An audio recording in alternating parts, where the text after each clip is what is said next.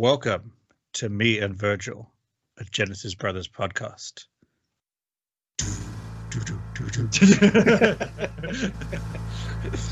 Cue.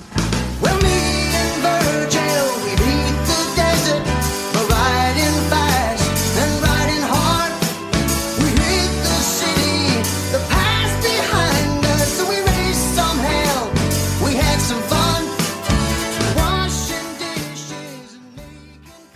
Um, oh, we, did, we, did, we didn't do our clap it if we needed to. Do you need that? That's fine. Don't worry. Know, but, uh, you need to do it when you got 20 people, but not when it's two of us. Yeah, it's easier. I'm your host, Alex E. Aka Virgil, and with me is my inimitable brother. How you doing, Dan? I'm good. This is AKA me, folks. Great to be back. It's been a while since we've had uh, one of these episodes going on, these official lengthy episodes.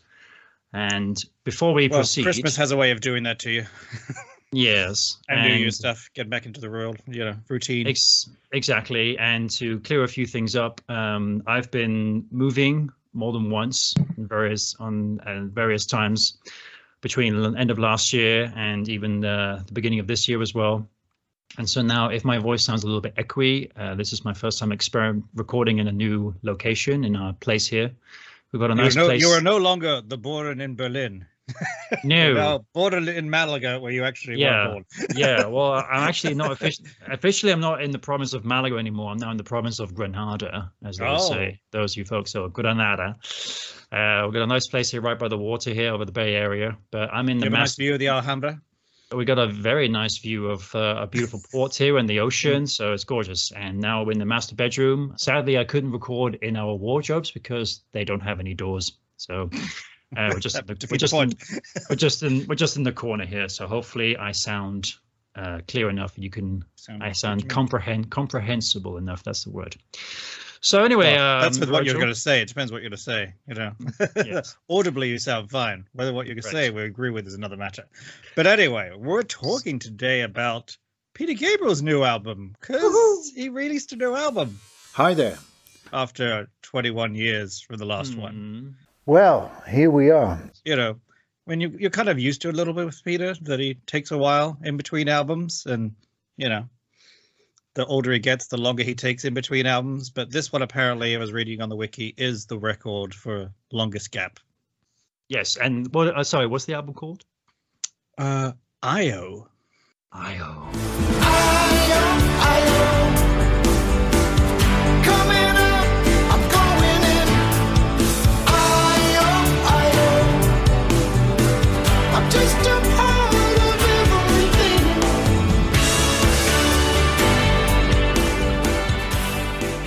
Which I had to look up because I didn't really it didn't really mean much to me.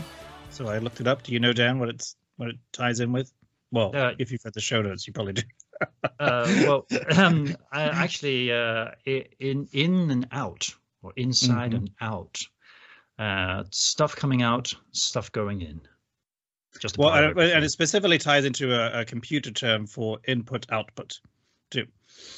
yes, All very, I mean, all very like like how it ties into humans and also just living creatures on this planet. We're all stuff coming in, stuff going out. and yet we're all just a part of everything. We're all connected. So, But we'll get to that. Uh, I wanted to talk a little bit first about because I did look up this um, the wiki on it and did a little bit of research on it, and it was interesting. I'm just going to read off here what I found. So apparently, IO has been in the works for nearly three decades, uh, 27 years and eight months. It says it initially began production in April '95. Yeah. when uh, and that's about the same time uh, PG started recording Up, apparently. Um, so uh, yeah, he intended to release this in 2004. Spoiler alert. Didn't Didn't happen. Wait 21 years, mate. that actually that actually makes me think of a note I shall I'll bring up later on. So to do with that. Oh, good. Right. Um, so yeah, the album was repeatedly delayed, reworked, re-recorded. Uh, apparently, I liked this. And during his, um, I can't remember what the tour was called, the one where he did with Sting, where they did each other's material and sung their own songs and stuff. Um, he apparently performed the entire album on a sound check, which sounds pretty amazing. And I wonder Really? if someone has that recorded somewhere. Yeah, back in 2016. That's uh, yeah, that's the rock paper scissors tour. Mm-hmm. Sting. One, two, three. Oh! He did the entire album in soundcheck. Well, according to the wiki, but it's wiki, you know. So. Yeah. Well, that's, that's got to be true, though, right? Surely. Okay. Really? Well, and I'm sure they're all in uh, like slightly different versions of songs and stuff too. But anyway, it was a, it wasn't until December 22 that we got, well, that it was officially started to release. Well, he got fin- got it Hmm. finished basically to be Mhm. released. Right. And then, how did it get released, Dan? I mean, we just got an album, right, at the beginning of the year, and we got to We enjoy got a- whole album, and uh, Yes. was it, yeah. Uh, no, he did probably the best marketing strategy any affiliate marketer or online marketer would be being like, that's amazing. Any music marketer out there would have thought. Basically, he released uh, one song, one new song from the album per month, beginning with January, and very appropriately released a song every single month for the entire year of 2023 resulting in there being 12 new singles released from good old PG. So 2023 for us Peter Gabriel fans and Genesis fans was a pretty darn good year because it was just non-stop new material from PG. What, what I liked about it, it was really cool. I thought that he did. That he released it specifically on the new moon. yes. Was it the whole full? No, the full moon. Sorry, the full, Full moon. Moon, was the full moon. Yeah. Yeah. Well, he released he well. This is and this is another thing as well. The great example of Peter Gabriel, where the man takes this long to create a new album, and yet it seemed like almost as if he still couldn't decide what to do. Where in terms of how what type of mix he should release this for. So the full moon came out, the bright side mix, and then I guess uh, a couple of weeks later for the uh, what was it, the blue moon he called it or Yeah, something. So that was the new moon, basically. The new moon, yes, the new moon, yes. He then released the dark side mix, Mhm. and I think that had that trend carried on then. Oh, and plus, uh, the, then as an extra extra bonus, uh, Peter Gabriel himself released a little introduction introductory video Yes. explaining explaining about how the songs worked. Uh, well, what the stories behind the songs was, and that's the next best thing as well. He released these songs just everywhere. Just you could That was what I was thought was so cool about this. Is like, we, well, we didn't really know if there was going to be an album. We assumed there was going to be an album at the end of the year, but I liked uh, commentary from um, Tabletop Genesis because they covered each song as it came out throughout the year Yep. last year, and I Mm. liked. I think it was uh, Tom just basically saying. At this point in his life, he doesn't really care. He's rich enough; he can do whatever the hell he wants. If he's going to release an album, he'll release an album. But we're not sure, and he doesn't have to. He's just releasing these songs completely for free for everyone to enjoy. It's that was the Um, cool thing. It was yeah. completely it was completely for free. You can just grab it absolutely anywhere. And Everyone, yep. and I just thought, and he's just like, yeah, I just want people to know about this and share and share my music. And it's not it's my new music. And for you guys, I mean, Mhm. he has he has released bits and bobs here and there over the past three decades, you know, but never never this much, never this in this uh in this context either. And so it's no surprise really that when the album did finally come out, I think maybe it was not even a week later or something like that, it was number one. And Well, in the UK, not everywhere, but yeah. yeah, not everywhere, but but it, it hit number one in the UK. And the next thing he comes up with a video and he's got a big number one plaque holding it there. It was 37 years ago that So was top album, and I never expected to be here again. But I've just been given this and told that we are number one with IO. So it's amazing. But that's the interesting thing. Like if if someone like Phil had done that, I think people would have just because of the Phil mania that existed in the yeah, they'd eighties. like, oh, people would have bloody just hell, got Phil's so doing it sick again. of it. and- he would have got so sick of it. It, And it, yeah. Put it this way, it would have been good that they've turned off negative comments on YouTube. Exactly, and I oh I love I love this as well. That actually I just jumped on Wikipedia because I had to Mhm. quickly go over a. um, a part in my head, but because of course like oh here's the singles from the IO, and I was like my god there's a lot of singles, but I just realized oh of course it's all twelve singles were they're, released. they're strangely in order of the album. They're strangely in order of the album as well, which we'll come to that as well actually about that.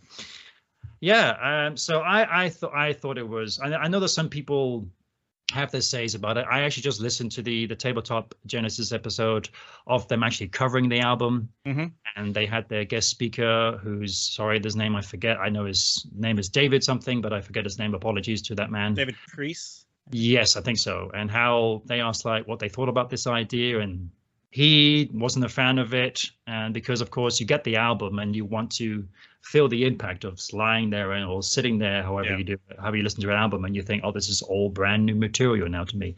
And I have to say, when I did finally see the order, running order of the album, there was a split personality inside of me going like, brilliant. It's in exact order of how we released the songs. And at the same time, I was thinking like, oh, well, I could have would have been nice to see it in a different, slightly different order. But then I couldn't think of another way to begin the album than Panopticon, you know. So Yeah, but we'll get to that. Um, I'll have my comments about um, how it Mm. was released and all this stuff when we talk a bit about the tour at the end. Um, 'cause That ties in more with that.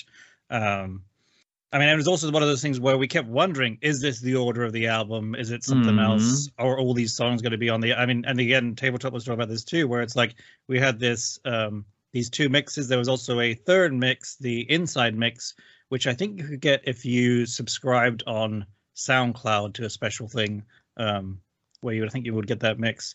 Um, and then we're also wondering, well, with all these choices, what's going to be on the album? Is there going to be another PG mix or something? You know, it was all this speculation that we had all year just because we didn't know until the PG official had that. mix. Yes. But I mean, I think yeah. it speaks to Peter Gabriel just how open he still is to all this stuff. I mean, you'd expect a guy who's been going for, you know, 50, 50 odd years of music Mhm, that mhm. um, he had it set how he wants and would just leave it, keep it like that. But he's Yep. always, I mean, that's everything is that's Peter Gabriel. It's always been he's experimenting and trying new things, and had all these, you know, this entire. I mean, if you watch some of the um, footage on YouTube of him doing as they're doing stuff in the studio, and you'll see tons of people, and half of them aren't playing instruments. They're just sitting there doing stuff on computers, and it's because it's all these different mixes and engineers and all this stuff. And I mean, I think of it, it's almost like um, when I'm writing a first draft of something, I'll throw everything in there. There's there's going to be too many words guaranteed, but everything is in there. And then when you start editing, you take it all out and you you hone it down to be the Mhm, precise mhm. piece of work you want. Um, but it feels like here, because he had all these options, it was really cool that he just be like, okay, we're here. Everyone gets to enjoy all these mixes, and Yeah. you make up your own mind of what you prefer and what you enjoy and stuff. You know. Which we will also be addressing. Yes, I have lots of opinions about that. All right, shall we uh, dive in to the songs? We shall, yeah. I think just right before we begin, I mean, we're going to talk about this anyway, but just as a general feel, what's your take on this album as a whole? I really like it. Okay, cool. yeah. Well, yeah, I, I, and I I feel that way too. I mean, it's it's very different from the album Up that we got 21 odd years ago. Now, fair enough, that album um he wanted that particular album he i remember I- again tabletop mentioned the same how the other album was a bit quite different a bit darker and slightly more on the A downer kind of minor side Yeah. But it, no surprise considering that his theme for that album, because many albums in the past, he's always approached it as a theme. And he says, this album's about this theme and this theme and this theme. I, I can't go into specifics right now, but Mm. one theme he said he had never touched on was death. And that's the album is about that. You have songs like I Grieve, you know, prime Mhm. example of that, you see. So that song is about death. That's and now, interesting. I fair, didn't know about that. That makes a now- lot of sense, though. fair and fair enough it came out like 2002 and of course that's we just only just months of- after 9-11 had occurred. So i think this was kind of going Right. through his mind That's as cool, yeah. um, amongst many other people as well you see. So so it's nice that uh, i mean i still big fan of that album up. I mean again it was his first release in 10 years so i was excited at the time of because of that. Um but um and i and of course he was approaching the latest technology at the time and very produced album. I know we're not we're not talking about that album. We're talking about io and uh I mean, io is very different. I've I've listened to this a lot in various versions, especially once I got the album. Um, and I was just I was talking about each song kind of as they came out too, and just listened to a lot too. And this has definitely gone up there. I can't decide if it's actually tied with my favorite with um, Us, or Hmm. if possibly this might be my favorite PG album. I'm not Mm, sure, mm, mm. just because. But uh, maybe we'll talk about that more after we get through. we all the will songs we will stuff. we'll Yeah. approach it now Uh, Well, but if I was going to say, well, since we're covering the uh, kind of a general thing on the album, how would you sum up this album as a theme then? I think this album is more to do with like um I'm now looking back on life and I'm re- I, I- this. I think the theme of this album is reflecting. It's all about Mhm. reflecting. There are so many songs in this album that lyrically really got to me, and I'm a man who's Mhm. never really, who's never really paid attention to lyrics much. I could listen to the same lyrics in twenty for twenty years and never really get it until twenty a year twenty one. Yeah. Um, but to me, a lot of these lyrics instantly hit me, and it's like, okay, this is a guy who certainly has experienced life, and now he's definitely reaching the last quarter of his life, let's say, and put it bluntly like this. And so he is now looking back, and I mean, at the same time, he's approaching the technology of life, and which we're going to approach very shortly with the song Panopticon. And so he's of course approaching that and the impact that it's having on our lives. So I think it's just really to do with reflection, impact, thing how how everything in life is making you feel. That's the vibe. But I'd say I'd say we're reflecting, but not in a regretful way in any way. No, I think it's not at all. more super positive of just like Mhm. this is it. This is who we are. This is what we do Yeah. on this planet. This is how we live. Hey, we're like everything else. Every living creature on this planet. We're all pretty much the same. Yeah. And let's enjoy it. exactly. let's enjoy these moments and you know savor all the little minutiae and go out with a bang. There you go. There you go. I was thinking, yeah, especially like if you imagine, well, he couldn't have released this album any earlier in his career because he had to be. It feels like he has to be at this point yeah. of the songs he did and how the lyrics he wrote and stuff. But like, imagining listening to this back in what was when did it uh Up come out? Two thousand two. Two. Mm, Two. Yeah, like I don't think these songs would have resonated in such a way no. with us if we'd been twenty one years younger. No, exactly. it's a reflection upon us as well. It is true. life to that level and stuff. You know, we, it's we, like, we've yeah, we we were I mean, also, we're also twenty years old like- now. kind of need to be old to listen to this album and appreciate just- it in some yeah. ways. Absolutely. I mean, I listened to Up when when I was I was still a drum student in a music school, Mhm. still in swinging London when I was like broke and and didn't know you know didn't know what to do and enjoying life and drinking pints of beers and just go oh it's a Peter Gabriel album yeah and everything and since then it's like I've moved countries various times and yeah we're all we're all fathers now we're married and everything and we've I, I- we've definitely gone through a different phase in our lives. We've lived, yeah. And that's just what this album is about. So yeah. Anyway, we will. I'm sure we'll reflect more upon this now through each individual song. So how about so we, we, kick it proceed? off with Panopticon.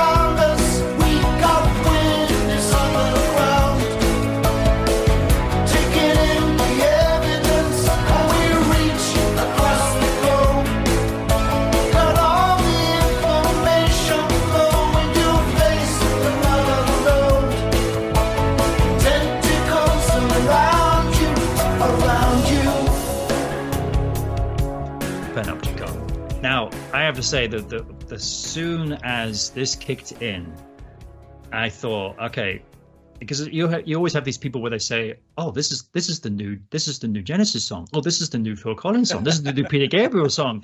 But honestly, no, I thought it helped that saying like, "I'm about to hear a new Peter Gabriel song." But as soon as that little riff kicked in, it's just like, "Yep, that's certainly Peter Gabriel. He's Mhm. back.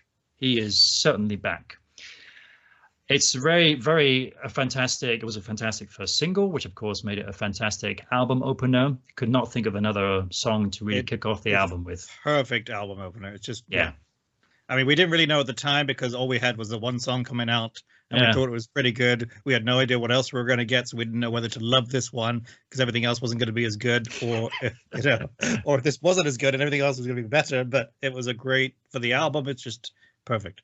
Yeah, it's a fun. It's a really a great song, and it's it's and you and also from a music perspective, you can hear who's on the album, and you're like, oh, he's got he's got his classic lineup. He's got the soul lineup again. So he's got Mhm. obviously his long time Got his buddies back. veterans. he's got David Rhodes, Tony, obviously. But good old Manu Katché is back on the stool as well, which uh, I'm I'm the biggest Manu Katché fan out there, being a drummer myself, and I loved his work he did with him on So. I unfortunately I've I've not I'm not that familiar with the actual personnel on the album. I mean, there's tons of personnel, I'm sure, Lots of them. lots of them, and I know that famous producer Brian Eno is involved too.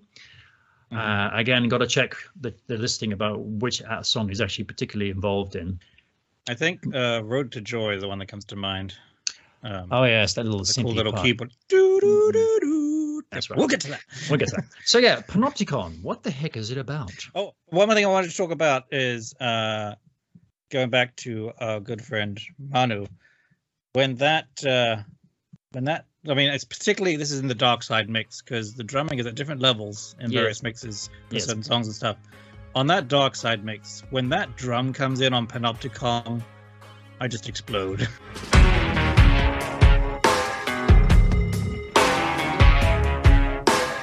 it is such a if you got it on headphones really loud it just like fills you much like when the drums come in on no son of mine. Since we recently talked about that i was hmm. saying i i didn't think i was ever going to have a drum start that well like no son of mine but panopticon does it for me. That comes in i'm just like oh my god that's good.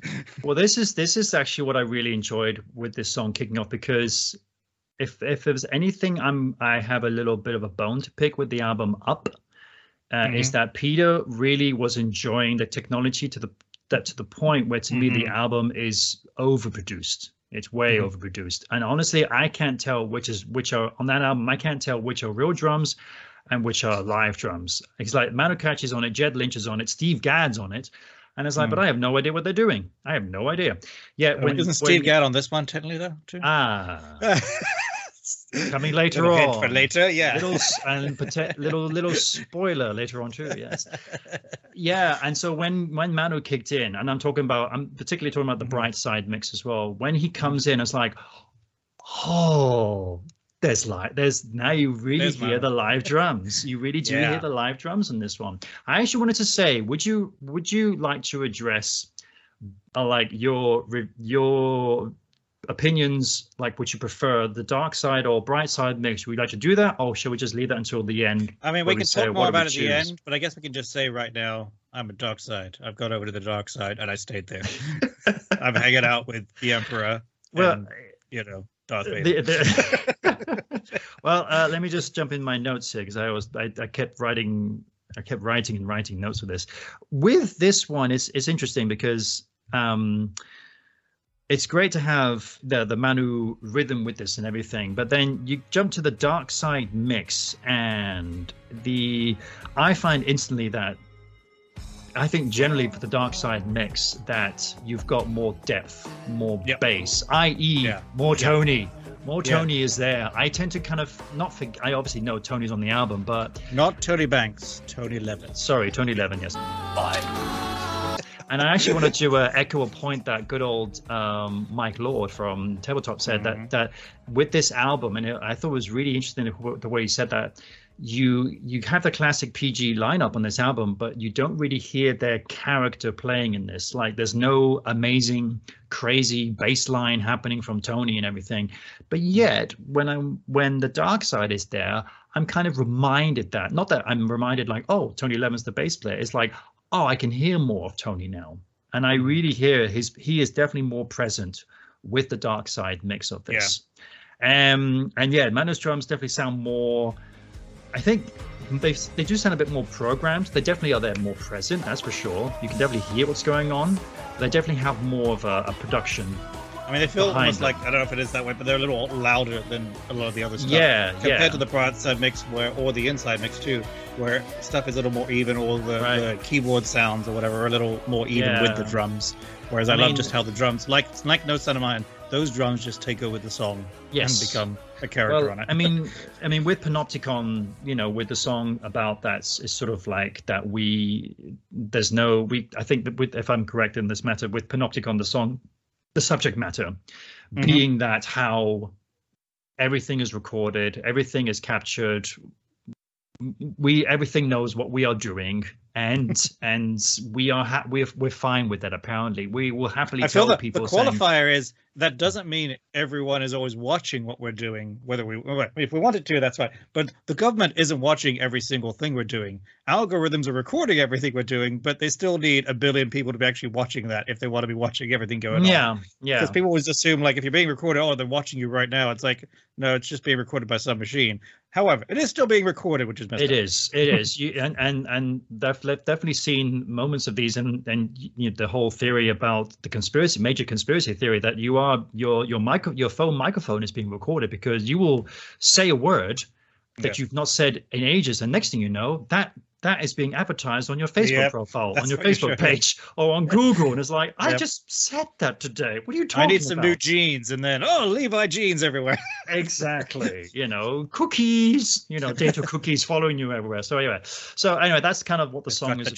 chocolate chips in them. and so i thought it was quite appropriate with the dark side mid that there's definitely some more synthetic sounds going on here and i thought Mhm. okay well synthetic si- synthesizers technology very appropriate for the song the Yeah. only little thing i'm missing from the song is that i love the um that opening riff but I and that plus I I don't know who's on the acoustic. I don't think it's David Rhodes on the acoustic on this, Mhm. but on the chorus, that beautiful so cool, acoustic. yeah. to, to me, Mhm. it to me it shines a lot more on the bright side mix. Of course, Mhm. there's there's more lighter. So I yeah. like I like the production of the dark side mix. So we can if we can have that plus the lightness of the acoustics and that riff, the song's That's perfect. We want that PG mix.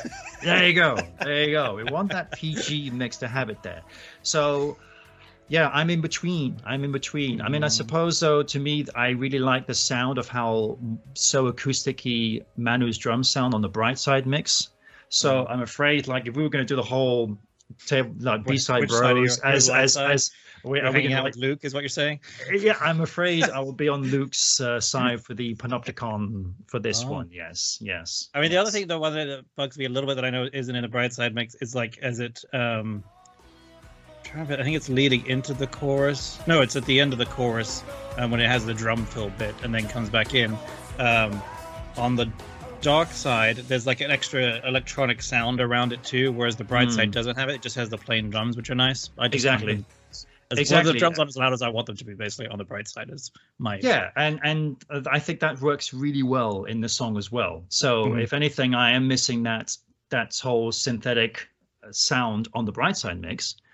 Uh, it works really well for the dark side. It's just the light acoustic stuff. To me, it Mhm. sounds clearer and, and much more impactful with the bright side mix. So there you go. But it's a dark song, so you need to be hearing the dark stuff. Yeah, overall is great. Um, again, we we talked about this with the PG um, tour review, how at the time when I saw P- Peter Gabriel on this tour, I actually saw him in Berlin and he played the song Panopticon, and of course he Yep. did the famous lyric saying it was in Berlin.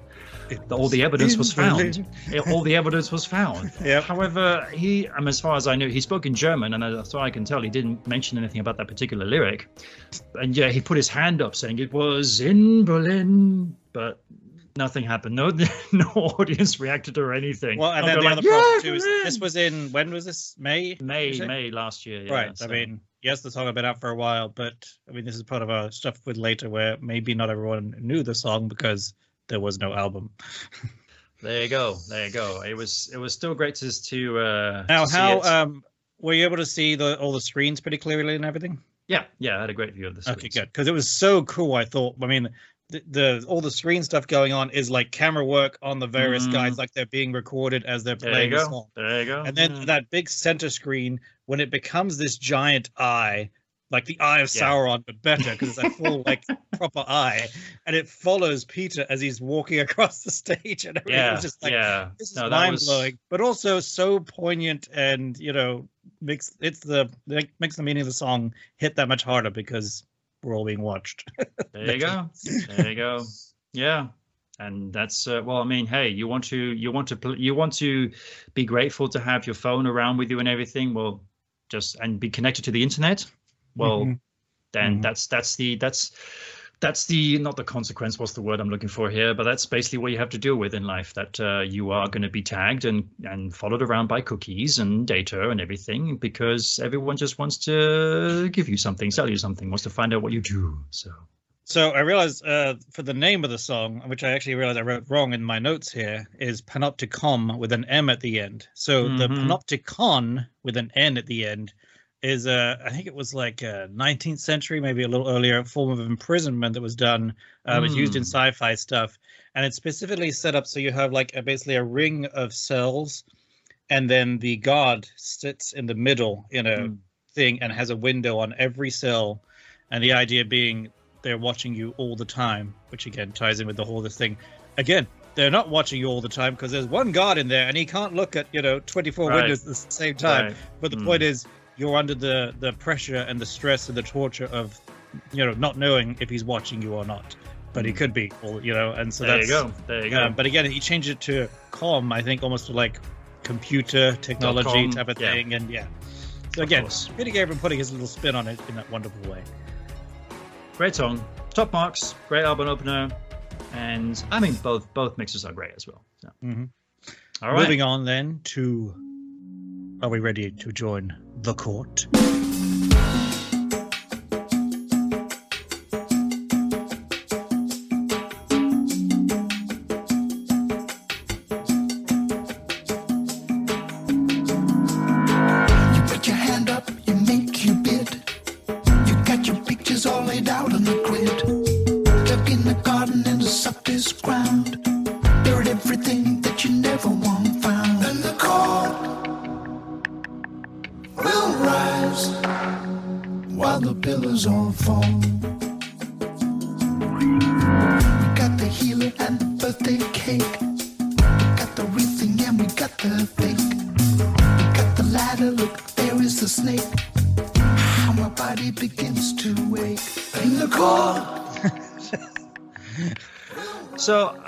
Remember very specifically when I heard this for the first time that as soon as that kind of percussive part came in this funky dook dook dook dook dook dook dook, and I was like, ooh, this is nice.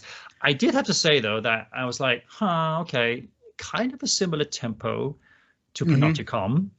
And I thought, interesting. I mean, again, at, at the time, we didn't know that this was going to be Right. actually track two on the album. Right. That was my. I do remember that way back in February when I first listened to this and being like, "Oh, cool, next song." I was like, "This is a little samey." Yeah, yeah. Peter. and and I can't for the life of me, even at the time when hearing it, I was like that whole verse thing. Get to wake up, to get to quick. It does Mhm. remind me of of old school Peter, actually in Mhm. a way, where Right. he is like he- syncopating type of thing. Yeah, yeah. Yes, and and he's he's singing in a low tone. I mean, he's generally doing that these days anyway. So with his age, As close everything. as he could come to rapping, basically, right?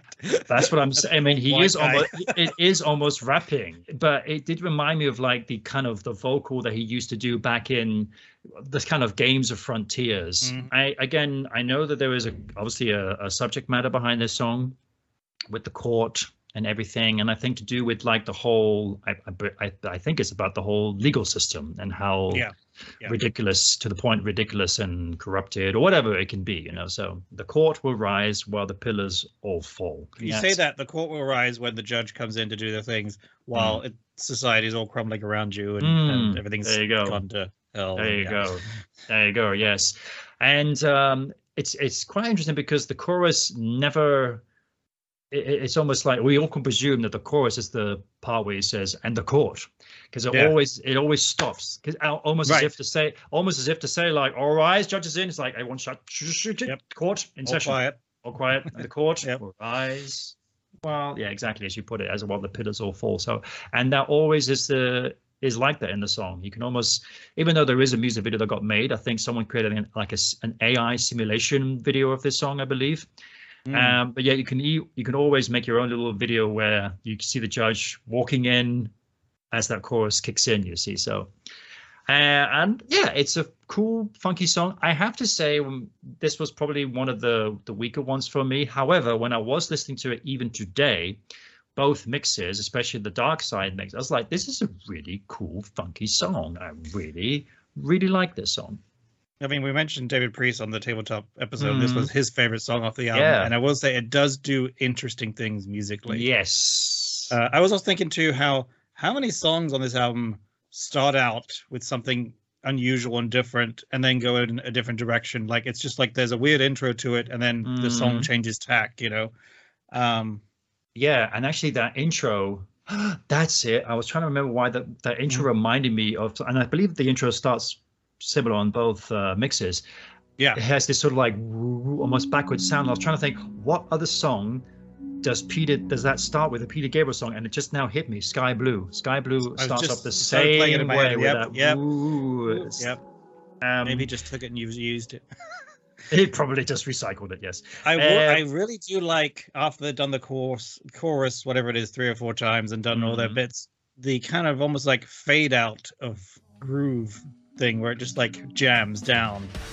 That's a lot. of fun. Yeah, yeah, a- and it's it's yeah, and again to me I, I, on the bright side mix, and this is actually the one I'm going to say instantly that I prefer the dark side mix of this one, Mm-hmm. and and I because it's particularly that piano at the out on that outro part. Yeah. Do, do, nice deep on the bright, chords, it's yeah. it's it's weird. On the bright side mix, it almost sounds like okay, here's a piano exercise now for you to, to do practice, right? But yet, strangely enough, even though it's played exactly the same on the dark side, because of its mix, to me it Right. stands out and it's more impactful, and to me it makes more sense the way that sounds on the dark side mix. And again, on the dark side, importance of mixes. there you go. And, them, yeah. and the, the drums are more distorted with this one, even though they're pretty. They got a lot of production on them on the bright side mix, but yeah, I, I definitely prefer the dark side mix with this one. all right. Should we move on to have some playing for time? Indeed.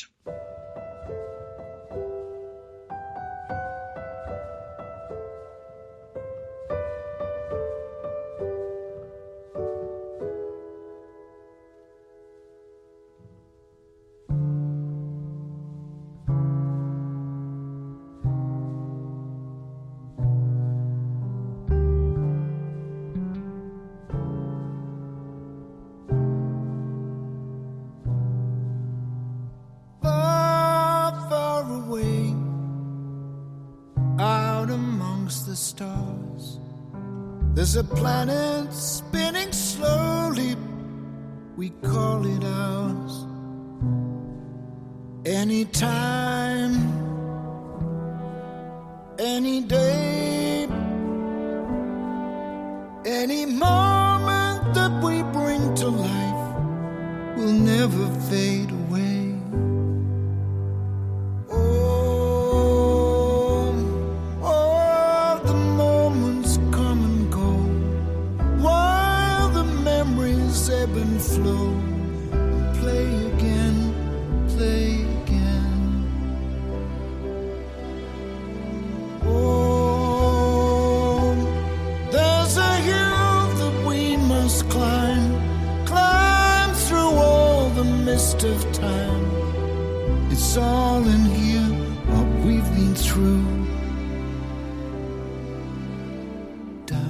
piano's back right away. Uh, yeah, and the, as soon as I heard this one, I stopped dead in my tracks and just said, "I got to stop doing whatever I'm doing and just And sit and enjoy. listen."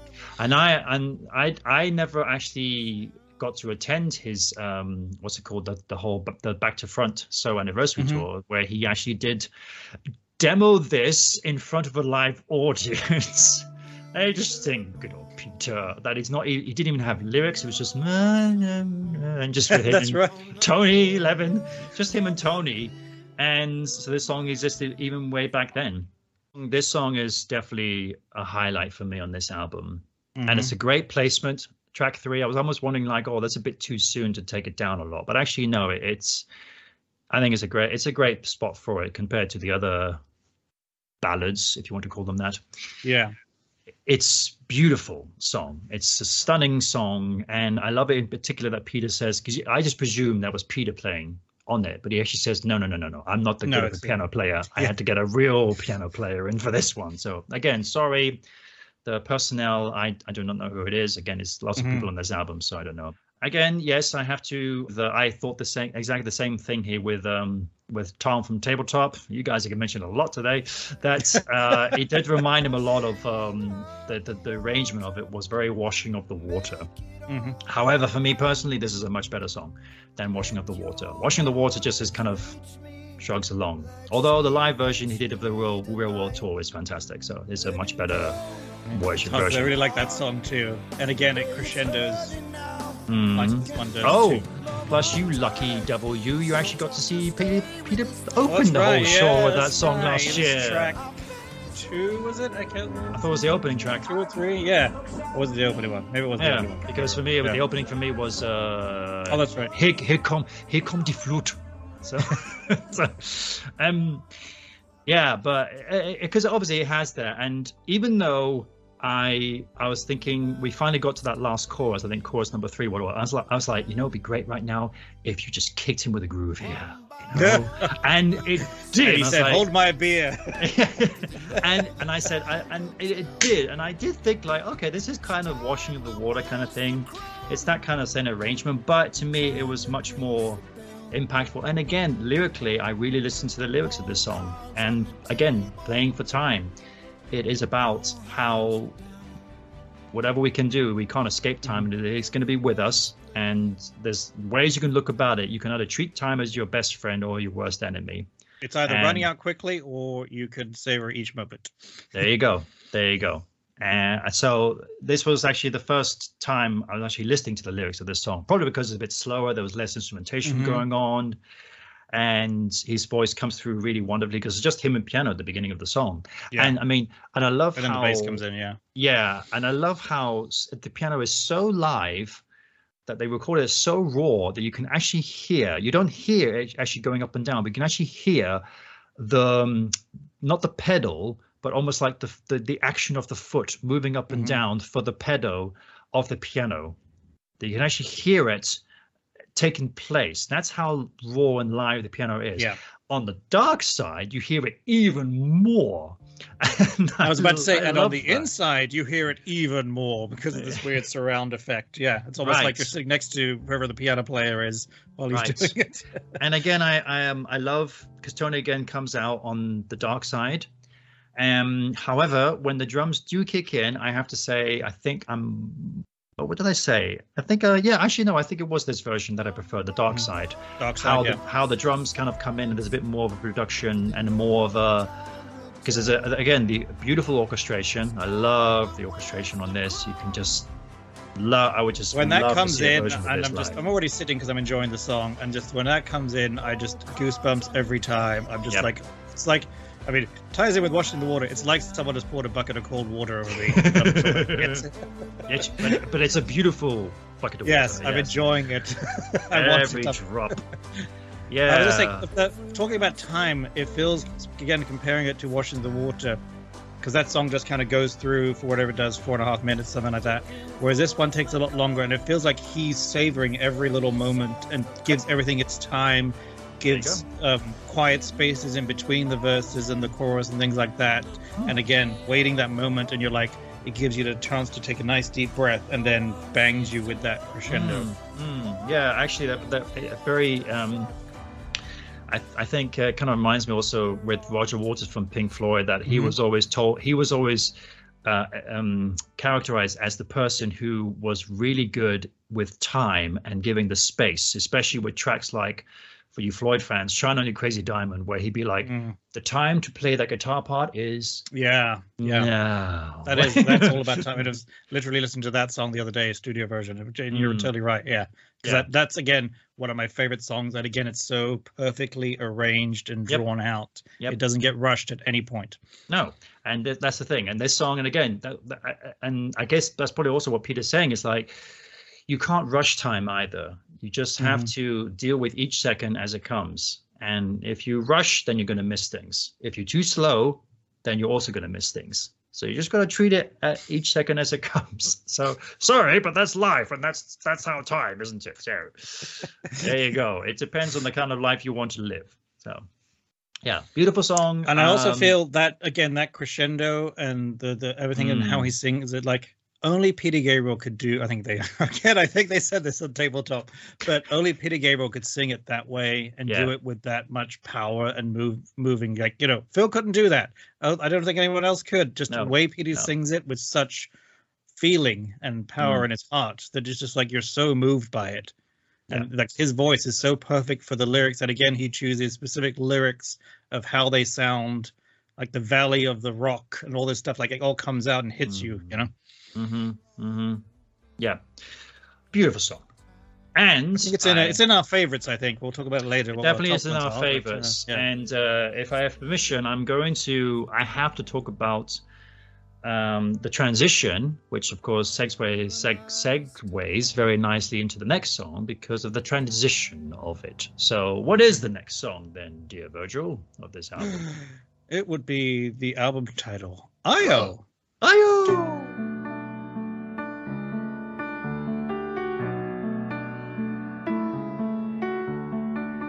I'm just a part of everything.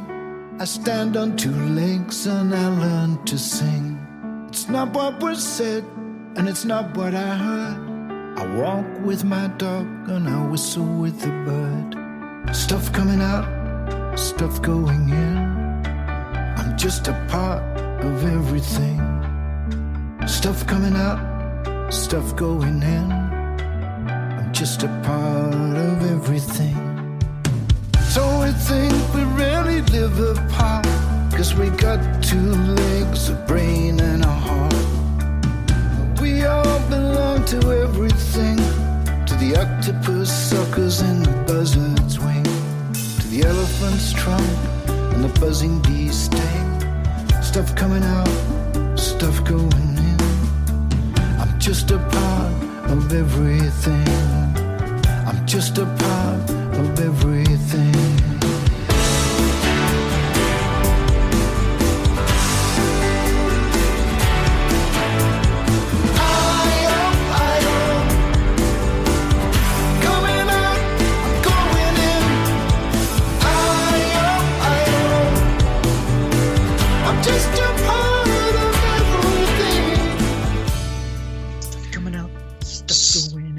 Yes, Io. Um, I love this song. Yes, I mean maybe at the time I didn't realize it, but actually listening to the album today reminded myself that the transition between Mhm.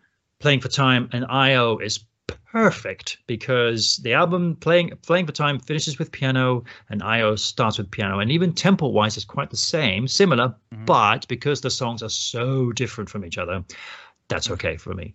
And I think it's a phenomenal transition. And yes, the song is amazing. I was literally, I, the- think by chorus number two, I, to uh, I was jumping up and down by chorus two, you know? yes, that just harkens back to um, the genius of Genesis. You know, that's I mean, their transitions are what made them so special. You know, so There you go. There you go. still got it.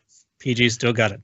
It- yeah, it's a, it's a really uplifting track, and I suppose again we've gone from all the random tracks he's released over the years, up, album about death, and then Panopticon, The Court, Playing for Time, all mysterious tunes and everything, and then Io, his first real big warm, yeah, warm, happy. song, probably since um, us. You know, I guess in a way, uh, uh, there's uplifting songs on that. You know, but at the, at the same time, Like if you Steam really whatever, yeah, want happy song, yeah. Steam, but then but then the real uplifting stuff you got on the album. So with Right. Sledgehammer and and and what's the other one? Uh, uh, Big Time. You know, just fun tracks. So what I really yeah, love about this song are the lyrics.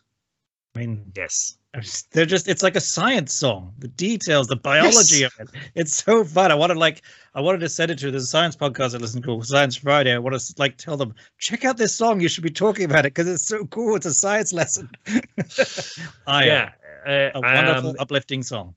Wonderful and again it's really it really helps put an impact on one's life and reflect Mhm. you see and saying i've got stuff coming out stuff going in i'm just a part of everything and I just love that idea. Like it's so Yeah. elemental and simple, and it's like so bloody true. and we've got again, it two, links us with- two legs and With one every heart. other every other living creature on the planet, it's all the Hmm. same thing. yeah Uh, and i think well peter you you you never talk about this this sort of stuff it's I mean, from the day the guy was talking about hermaphrodites and hogweeds and these sort of things, to now to Mythology. talk talk about well at the end of the day we're all connected we're all Mhm. connected even if you are even if- even to hermaphrodites and hogweeds Even if you don't want to connected. be Panopticon is watching.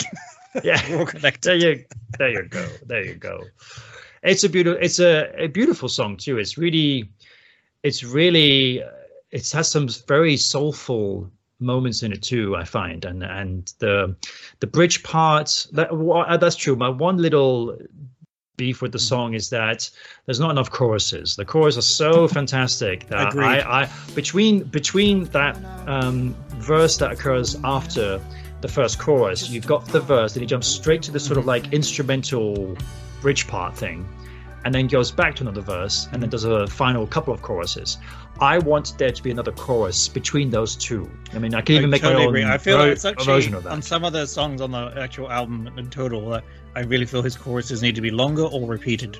mm-hmm, I have this issue with um, "This Is Home" too, where it's Yeah. such a beautiful chorus, and I want more of it. And I totally think. I will say too. I I think when they um, announced at this point, and I would have had the tickets for the tour when they announced it, because it was the fourth song came out. But this is the one where I had in my head, and I was singing along to that chorus. It's like, okay, I see myself in the crowd screaming this at the top of my lungs with everyone, and it's going to be so powerful. And and yes, I did it at the concert. I don't really feel like everyone around me was doing it because they didn't know the song as well because of how he's released them. But I loved belting this out in the crowd. I did too, and I had the same thing as you at that. I mean, he played it quite. I don't know where he played it with the set with you saw him, but it was pretty early on. It was like song number 5 or something like that Mm-hmm. Yeah. in the set because he did like a he did a couple of old oldies to kick off with. Then he did Yeah. like four or five new songs in a row. You see from the album. Yep. Um, but and but kind of all like the latest releases up to that point, I think. And IO was one of the last ones, but I was like, oh, this is the one and everything. And I was gonna jump up and down. I was kind of in between. I did have like a an area to stand or sit, but I kind of just moved around because I just was in between Oh, the, space. the tiers. I had some space there to move around and try and find the best sound. And IO came on. I was jumping up and down, but I was looking around. It's kind of like, okay, one person's there. And it wasn't really like the the big mosh pit that I was hoping to have, you know. So with that song, maybe the next tour it will be there. It'd be like, oh, it's this song. I remember this song from the last tour. I know. I do see this one as think I think he's gonna because he just seems like he's gonna keep going and stuff that he'll bring back. Yeah. Yes, he has to. Yeah, it's the title track. It's the title track. Yeah, uh, one, lyrically very wonderful, beautiful song. Uh, mix wise, true. That's right. Let me just con- consult my notes uh, and do this. Uh, this is probably the most notes I've ever taken. So with I O, what did I say about I O? So yes, naturally again with the dark side mix, they seem to really push through. it almost sounds like as if like they've added extra instrumentation on these dark mixes because there's like these extra percussion parts, extra bits as well that includes with the with the dark mix of IO, including I've put here an echoey hand clap. It's like this that occurs on the dark mix, which you think like, did I miss that on the bright side, or they just not have it on the bright side? Um, and but I think terms though with how poppy it sounds, it feels to me quite well. I think it's more the bright side to me. I prefer that mix because it just it's just this lighter sound about it. And I think with the dark side, they're trying to just create a dark side mix because they have to. That's the the feel I get. Right. So I mean, in some ways, it's almost sad that this this wasn't just released as an album, and you could see this totally being either probably the second single, maybe after Panopticon off the album to be released, and you can just really hear this on the radio and everything too. You know. Totally, and I love that. Even, I mean, he does do. He does repeat the chorus at the end, and even this extra guitar from, I presume, mm-hmm. maybe it was David. The and I thought he's repeated the chorus, and then apparently this African choir was there, which you can barely hear. Oh, that kind of was a bit of an anticlimax when it's like Yeah. it's got this choir in, amazing. And you can't really hear. I mean, they're, they're kind of there if you really listen to it on the bright side. To me, they, they sound even more muffled on the dark side. Sadly, like you, you can barely comprehend them, but they are there. Um, I mean, maybe it's the lesson of sometimes you can put too much in a song and things will get lost.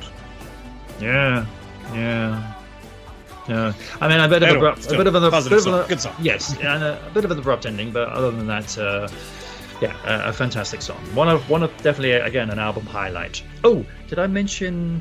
No, that comes later. Okay, cool. No, don't worry. So great song. So, if I were to ask you, how many kinds of horses do you think there are? What would you say? Well, from my education, and my entire education has been from Genesis and your Peter Gabriel and everything related to it. So I'm gonna say there's four kinds of horses.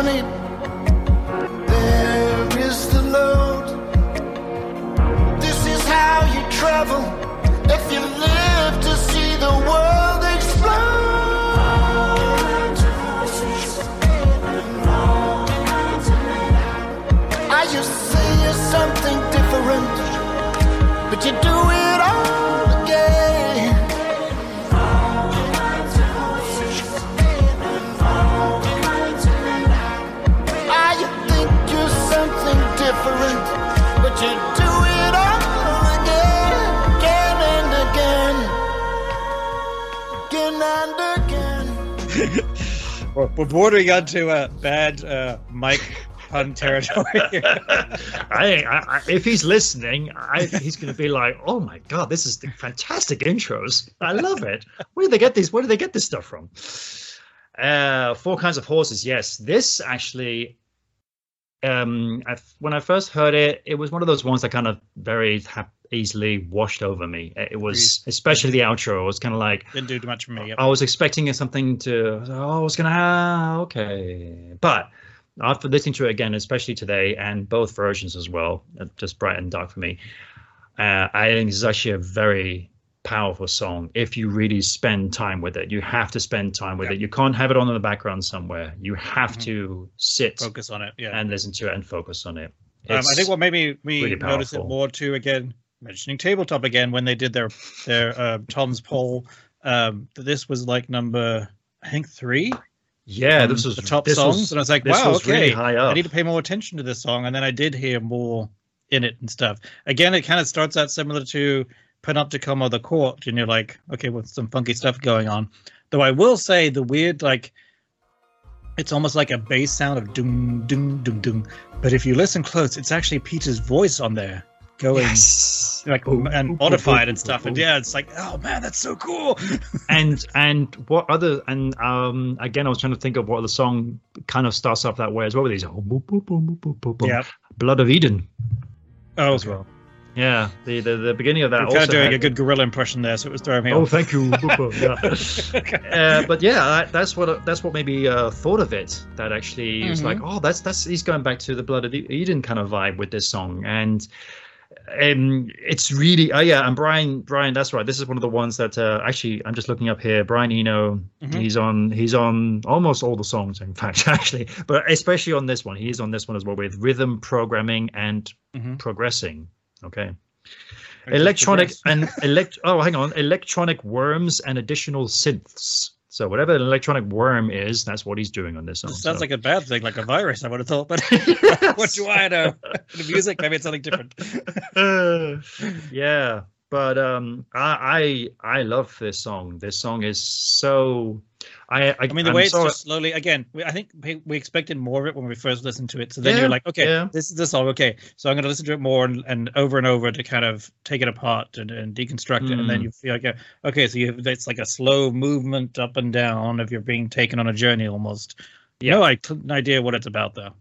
I have no idea what it's about. I thought I pres- I instantly thought of like the the four kinds of horses, like what the the the what they called um Oh, the horse of the Uh, apocalypse. Yes. What do you mean? I thought Okay, I thought yeah. it was I thought it was to do with that, perhaps- perhaps. So Oh, it could be, maybe, yeah. Uh, yeah, yeah. I never really listened to. The, I never sat down and read the lyrics of the song. So, uh, Yeah, but I, I I actually, to be honest, I, I did walk away though when I first heard the song. I did kind of walk away with that chorus around my head. It Yeah, I was gonna say. it really I don't know what it means, but I enjoyed that, and especially the way that he has the whole and on stage to Everyone singing it together and stuff. It Yeah, was really an yeah. impactful, nice chorus. Yeah. Yeah, and especially the the the, bit, the part leading up to the chorus is like oh kind of that that that melody really it's like this is really crescendoing to something here. Um, and again, we turn to which version we we uh, we like, and uh, I'm just putting on it. Yeah, I love the orchestration, and oh, that's true. The the when the outro is kicking off, and it's got this this orchestration building up again, harks back to an older Peter Gabriel song, uh, very signal signal to noise. Totally, the album completely. Yep. And, and then in my head, the the pizzicato, pizzicato of the violins and stuff. Yeah. Uh, yeah, like very catchy as again with this uh, that melody. And the only thing And quite nice the, the the violin and the strings and everything. Yeah. Very nice. Uh, nice extra, extra guitar work as well. But um, yeah, the I, I have to say I was really looking forward to hearing the dark side mix. because I was thinking like, oh, some stuff is really going to jump out here. I mean, actually, to be honest, that intro, that intro on the dark side, it's quite a scary jump. Because on the Uh-huh. light, dark, on the bright side, it's like this boom, boom, boom. On the dark side, it's almost like one of these horror jump scares. yep. It's like, I Yeah. thought, gosh, that's really. I thought That's why I like it. um, and also this is where this is where now, and I did not realize this Come on, Dan. listening- Give in to hate. Come on. Yeah, I know, but actually, this is the, the first time I'm hearing this where we've just had I.O., where Mm-hmm. I'm just a part of everything. There actually is a lyric in this. Four kind of halls. I've written this down, saying "Be part of it." There's actually that lyric is actually mentioned in the song. So you're "Be saying there's a secret code in all these songs that we're missing? Well, spelling that out a message? always just kind of like echoing back to IO being part of everything, and actually the lyrics "be part of it is actually mentioned again in this Mm-hmm. song as well. That's what quite interesting. It's sounding Um, like as we we take all these apart that he's really done a lot of work in in flow and track listing in and flow, totally, Yeah. totally. Uh, yeah, so this great. I mean, the, I like the bits that jump out, uh, especially that beginning part, but that jump out uh, with the dark side, like this metallic percussion is going on as well, which you don't really hear in the bright side. Um, just the only thing with the dark side mix is that the outro doesn't crescendo as much as I would have liked to have done compared to the bright side mix. So. Right. Overall, I was I really thought the dark side mix was going to stand out more for me, but actually I prefer what happens with the bright side. So mm-hmm. yeah, yeah. It's hard because it's like you want. I mean, you can't have both together at the same time. you know, No, it's, it's, I mean you could. It's nice he gave own- us these. It's nice he gave us these options, but I almost wish he would have just like stuck with one so that we Yeah. wouldn't know. Because it's like some, could- like oh, I want a combo album of bright side and dark side mixes, but that doesn't exist. I guess you can make No, a playlist. You can make your you can make your own version of it. You can just Yeah. literally put the two songs together and just see what it sounds like. But I must yeah, say, with no. that cool, the cool beginning sinister bit, I almost wish he would have reused it in some way or had it, you know, come back again because it was such a neat little thing that he sounded like he put a lot of work into it and then it was gone in ten seconds. which sorry, which part you talking about? the the beginning bit. The Yes, dum, dum, yes, dum, yes. I know. Yeah, it, it- that's true. It never. That's true. Actually, get this song never really, apart from the chorus, this song doesn't really repeat itself either. Just kind of. Actually, that's Sounds not like true at all. Genesis nod. well, I, to be honest, actually, I, I, that's not true. It has this intro, but then you've got the the verse, bridge, chorus, verse, bridge, chorus. So it's actually it does repeat itself. But then it goes to this very unique outro. Again, a, a big highlight. This song, I really love it, and I really did like the. Um, I was a bit concerned watching it at an outdoor concert in the daytime because this wasn't the first set and it didn't get dark until about halfway through the second set. So uh, I didn't really get a chance to really reflect on the lighting, but I was worried that this song was going to f- fall really flat in terms of the sound and everything. But it actually worked really, really well, and I, it did sound really great live. So great song, thumbs up. So if we're riding along, each of us on a horse, and we got one extra horse next to us, and we see the town we're headed to right ahead. How would you say you would get there? What what what route would you take? I think we would just have to take the road to joy.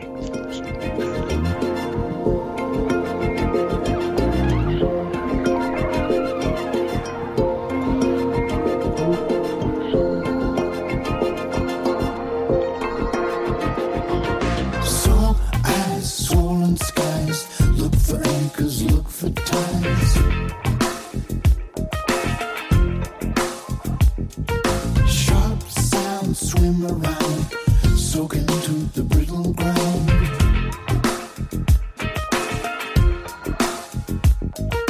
Been so many days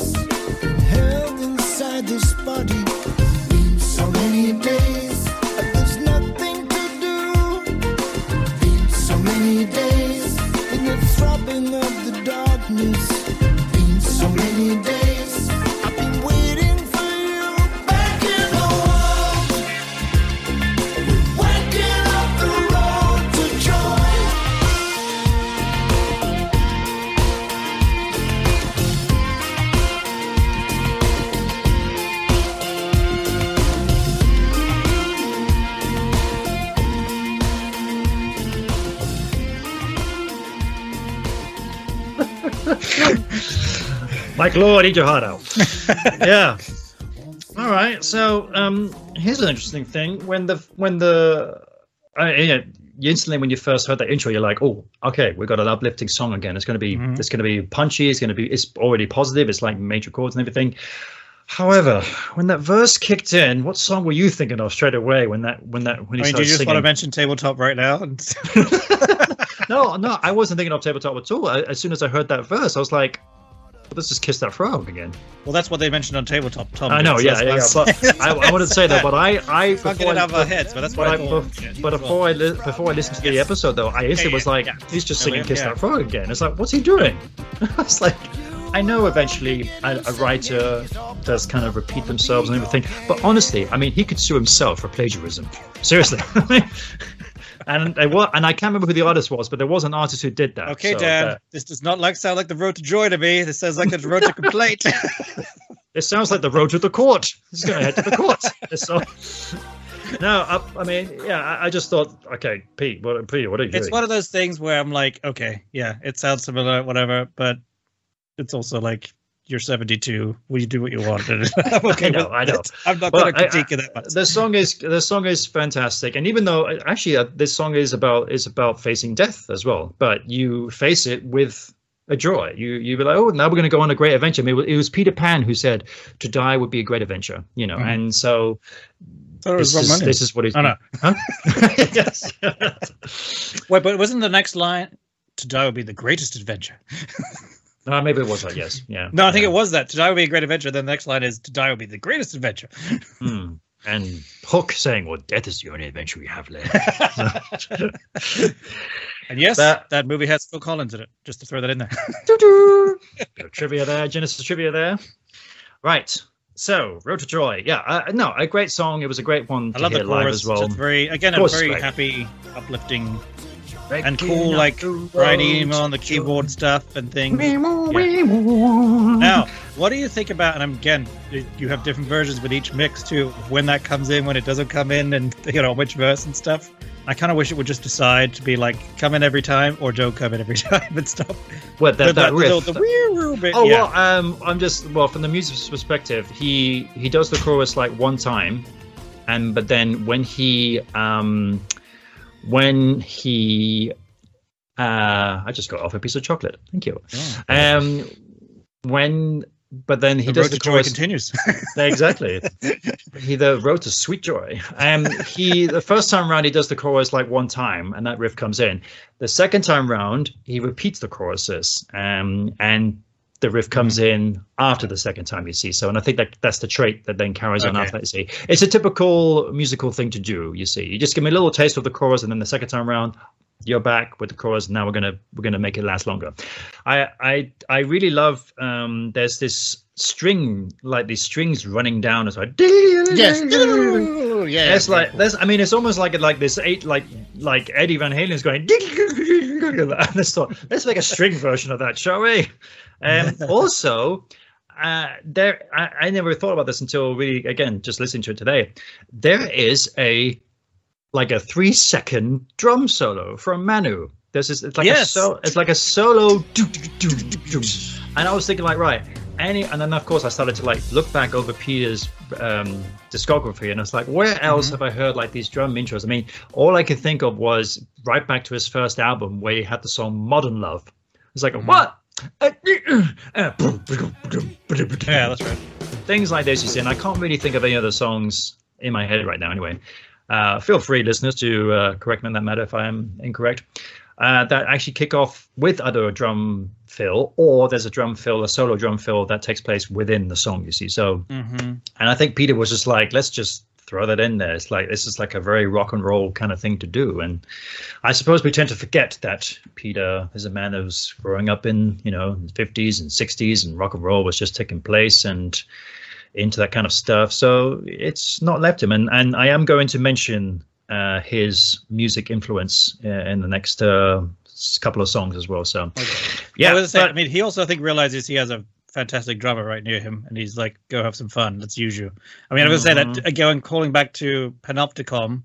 I mean, the way Manu Katché plays with his various cymbals and stuff too, and the way Oh. the song ends with him doing the cymbal stuff, and it's just like, Oh yeah, that's Fantastic. true. And I I never I forgot to mention that with the outro of Panopticon. Mm-hmm. It's fantastic Yeah. because he's It's- really just fills, fills, fills. You see, and these days with with music, and from my experience as well, that you get to a point where simple is the way you work these days, and not no one of these crazy fills.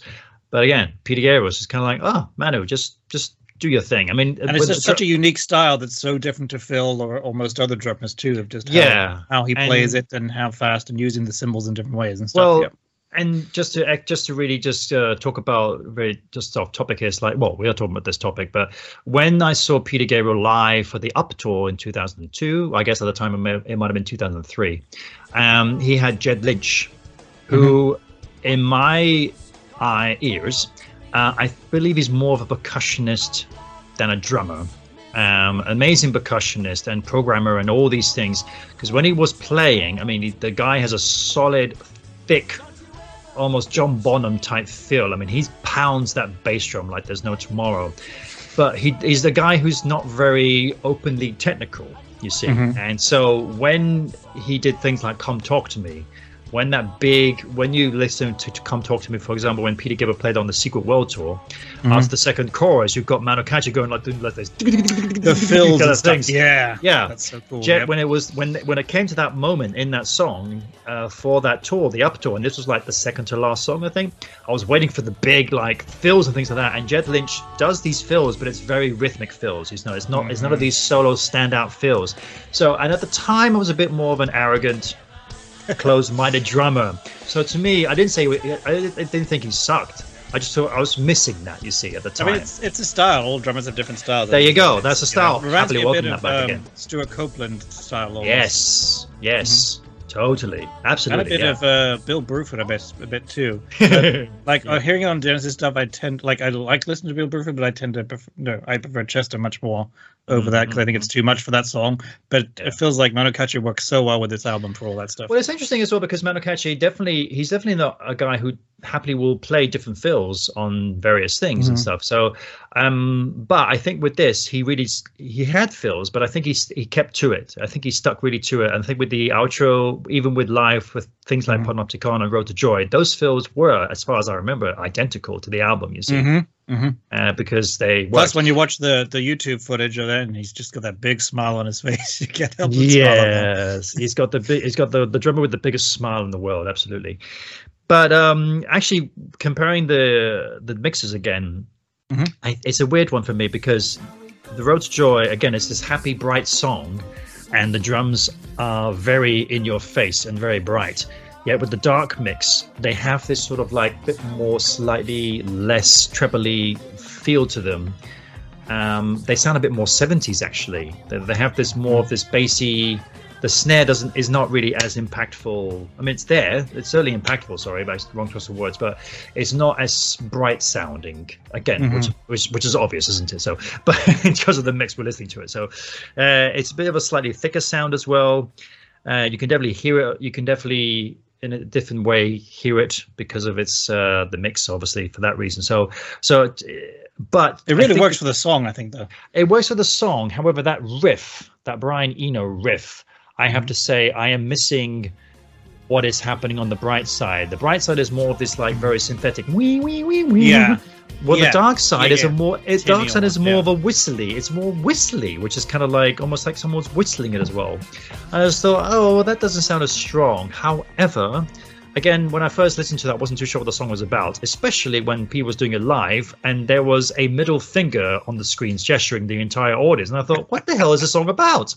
And then, and because also that's true, he actually played that song before it got released. But when I saw him, then you see, so Mhm. more Always confusion as so more confusing as to why why, why are we being flipped off as the entire audience, Berlin I audience, good money for this. and until Peter said this is a big like up yours F to death to the- to death and i thought Right. oh and then of course the last lyric saying jump into the lake bright side i didn't know what that sound was it was very like I, this is one definitely very noticeable difference. Yep. yeah yeah and then the dark side actually you actually do hear a lake and i thought oh well i really do i actually So actually, as a as a podcasting audio guy, it's actually a small bit of water. It's not a lake. I should have used a lake sound. It's actually more of a you know bucket of water or something. But it is cool to have that much louder splash sound. Well, actually, for a guy who actually has recorded at Real World Studios, I can tell you that outside there is a very beautiful duck pond outside with a Mm. water. Oh, that's right. I think it's in the video too. Isn't with a it? The- small on waterfall and everything. And I think they probably just threw a big stone in that water there and yeah, worked with that. You see, so Uh, it just didn't sound as full and no, like a big no, space that's what I'm saying. So they, they probably, Yeah. as you said, they they probably just threw something into that little duck pond and then just maybe they did I don't like. know. I think they I think they just googled water splash sound and Oh, I see. Right, you the think, you think they Yeah. just did that. free, free, free sounds. Freesound.org. Yeah, they went to freesound.org. Yes. and they didn't credit it. okay. No, but um. So honestly, I'm a bit. I, I think I prefer When- the the bright side mix in terms of the mix. live. Sorry, Oh, you do? I thought you didn't. like it. You said you was tinny. the bright side. didn't like it 'cause it was so No, thin. no, no, no, Oh. no. I think I prefer the, the, the drums. They stand out for more for me with the bright Okay. side because of that. You see, uh, and plus I prefer no the sound of. I, I know, I know. I prefer the sound of the the the synth riff on the bright side. Mhm. The only thing is that that lake is more Yeah. uh it more makes Now, more sense did, I'm trying to what they did, what they did what they did live because I don't remember it being either they didn't do the splash or it was smaller. But No, I they just- wished they- on the screen. No, they did do a splash. They did do a splash. Okay. Just didn't. Just didn't. I mean, I I heard it, but I don't. Yeah, yeah. Okay, they did do. the. I just wish they would. I think wished I would have seen on the screen. You know, Yeah. uh, not necessarily Peter, but someone Mm. just jumping into a lake or something. It would have worked. No, yeah, it was just that's how it finishes, and Peter just does his his traditional like hand fist in the air kind of thing. So Yeah. Eco. yeah, but a great song, a great song, Mhm. fantastic. Mhm. song. So, before we go into the next one, I just wanted to capture, and it's too bad because it's almost like not half the songs, is it? Two, three. we're we It is are half we are side, we're yeah. halfway through the album. off now, the yeah. album. What a run of six songs! Like I think this might be the best run of six songs I've possibly any Mm. album I've heard. Mm, Just like yeah. how good they all are, you know. Just like this whole road run is just so powerful. and I think um, and I, I it kind of got to the point where we're now kind of like apart from Panopticon and Court, which are kind of similar. Then you've got Mhm. ballad, if you want to call them Ballad, slow song. Let's call it slow songs. Then IO picks it back up, and then Four Kinds of Horses takes it back down again, and then back up again with Road to Joy. So he's definitely he's definitely got a flow with this, uh, which. I, I guess he's probably kind of had with a lot of his old with his, his albums in a way, but he's definitely very noticeable with this one. So at this point in the album, how much would you say you're enjoying it? a lot very very much because again we But if you were to pick, say, two words to sum it up, oh i see well i i am I'm What just would you say? I am How enjoying much? I am enjoying this album so much.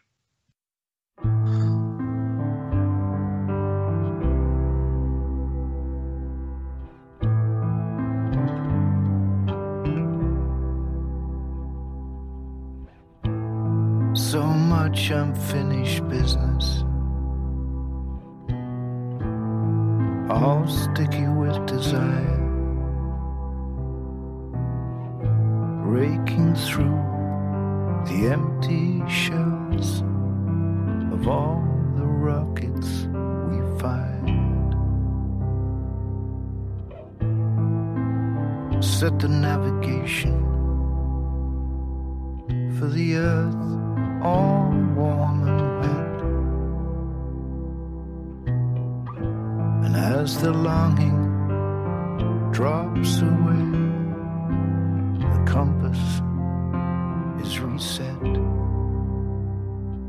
Ah, there's so much to aim for. You can shoot at the sun but all of it just comes and goes. There's only so much can be done. Time slips in the mirror. Um right, so much. This Piano. song is beautiful. Mhm. And again, a song that I really listen to the lyrics to. I actually Yeah. I have to say um I got teary listening to the song for the first time because again I'm going to I'm to ref, um echo back to what I've been getting up to the last few Mhm. months by changing accommodations twice, but that the first time included moving an entire country. Um, so I moved from Berlin, living after living there for about 12 years. I moved back to Spain because my family and I we wanted to see a bit more of the world and be close back to the uh, to the ocean again, and to be somewhere Spanish speaking as well. So, and this song came out.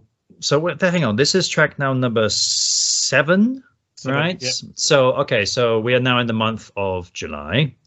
And yeah, we were planning to leave. Originally, we were planning to leave Berlin in August. We didn't actually do it in the end Mm-hmm. until October, but August was it. So we were preparing. And this song, um, lyrically as well, it's there are so Really hit you? re- it really hit me as well and especially uh, um, unfortunately there's there was one particular lyric in there. The, the, the other lyric which says just close just close your eyes and because it says close your eyes and then just feel from above and all around you that everything you feel is the love you're receiving from people you know and that really hit me as well. But there are other lyrics in there which i did not write down for some reason but i listened to them and it just it, it gave me goosebumps because like this song is this song is uh, completely about us starting Mhm. having new beginnings in our lives it's completely about that and yes the emotion was just so much so much so, so I mean, it's interesting because again, I this is why I was mentioning the first six songs because I feel this song is a little lesser and doesn't do as much, pun intended, for Right. me. Um, but again, that just shows how different it is for people because it means so much more to you, uh, you know, because of the, what you were going through and just all these different things. So it shows the power of music and how everyone has different Yeah. feelings. I do And- love the opening lyric of so much unfinished business, all sticky with desire. It's just like yes such a Peter Gabriel lyric. That's so unique. Well, that's what I'm. That's what I'm. That's what it was. Yeah, I think it was like you've still got so much more to give, and you know, I suppose when you want to make a big change in your life, there's always a part of you that's going to doubt you, thinking like, "Am I regu- Am I really making the right decision here? Shouldn't I just stay where I am right now?" It's like, well, no, you you wanted to make a change in the first place because you are unhappy. Mhm. It's like, yeah, but do I really deserve this? And then when he's saying things like, "You've still got so much more to give," that was just that's what really hit me. I thought, wow, okay, this. Ugh, it's like this It's one of those ones where I just I look at the name of the song and I think, oh yeah, I didn't. It was, it was an okay song. I didn't love it that much. But then when I actually hear it, I really enjoy it. Like, I'm Mm. thinking of just the choir now, and again the way it builds and just yeah. yeah it's it's really it, and again this is a song that you should really pay attention to and focus on because yeah I, I agree that maybe maybe and i believe if if with the tabletop that this was quite low down with the voting as Right. well Well, I was going to say, but in the in the video that Peter Gabriel listened to, I uh, re- recorded. Um, I Hmm. can't remember who he said said it. I don't know if it was one of the producers or what had said this is the best th- song you've ever recorded. Yeah, and I- which is like, and it's very simple. And it's like, really? and I when I first heard this, I I I thought the same thing. I thought this again the impact it had on me. I suppose it helped.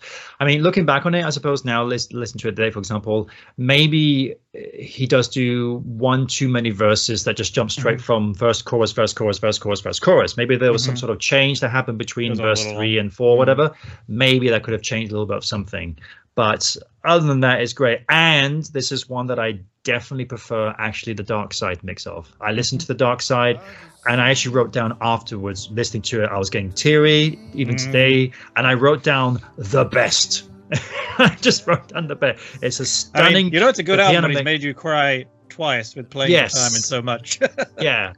I mean, the piano on this is unbelievable. Deep and, and, yeah, and it. yeah. also as each notes are being kind of hit not every single one but every like one that kind of kicks off the chords i'm hearing this sort of like light percussion-y sound on the dark Mhm. mix i'm talking about here and i can't tell what it was whether it's just a piece of the piano coming through also when that chorus kicks in you hear these oohs a little bit on the on the bright side but it feels like it's so much more and it's almost like there's some sort of synth orchestration coming through with in collaboration with the Hmm. oohs on the chorus and it just really resonates. you mean a Mel- Mellotron, maybe? Maybe Tony is there? Ooh, perhaps, perhaps. Oh, oh, oh, and um, again, uh, consulting my notes here, the the bridge part on the dark side has this complete Beatles esque vibe to it. Mhm. It's just everything just disappears, and you just got this sort of like reverby, muffled chorus, which so reminds me of like Strawberry Fields. It's just just classic Beatles stuff, which is like okay, that that's that's no coincidence right there, clearly. Um, um, so I thought that was a fantastic, uh, fantastic little thing to add in there. And again, Tony uh, Levin just really, again, stands out on this track. He's just got his bass. Really, you can really hear like almost to the point. This almost like the the thumping of the strings. You really hear that on this mix. It So makes you wonder, like, with, when you talk about with the piano, because it sounds like the, the when you have a heavy, like a big grand piano, and if you have the mic really close, you Mhm. can yeah hear the sound of them actually being pressed as well as the notes being played. And Yeah. then with the, like, it makes you wonder if they mic'd them up in a certain way that to bring Yep. it that closer sound. yeah, it's a beautiful track. I love it. It definitely, and I- I- it, it goes high up for me. It's a very tough album to rate to, to rank in which songs I prefer because so far they're all really they all really stand up there for me. Well, I guess if I had to uh, sum it up in some way, I'd say olive tree.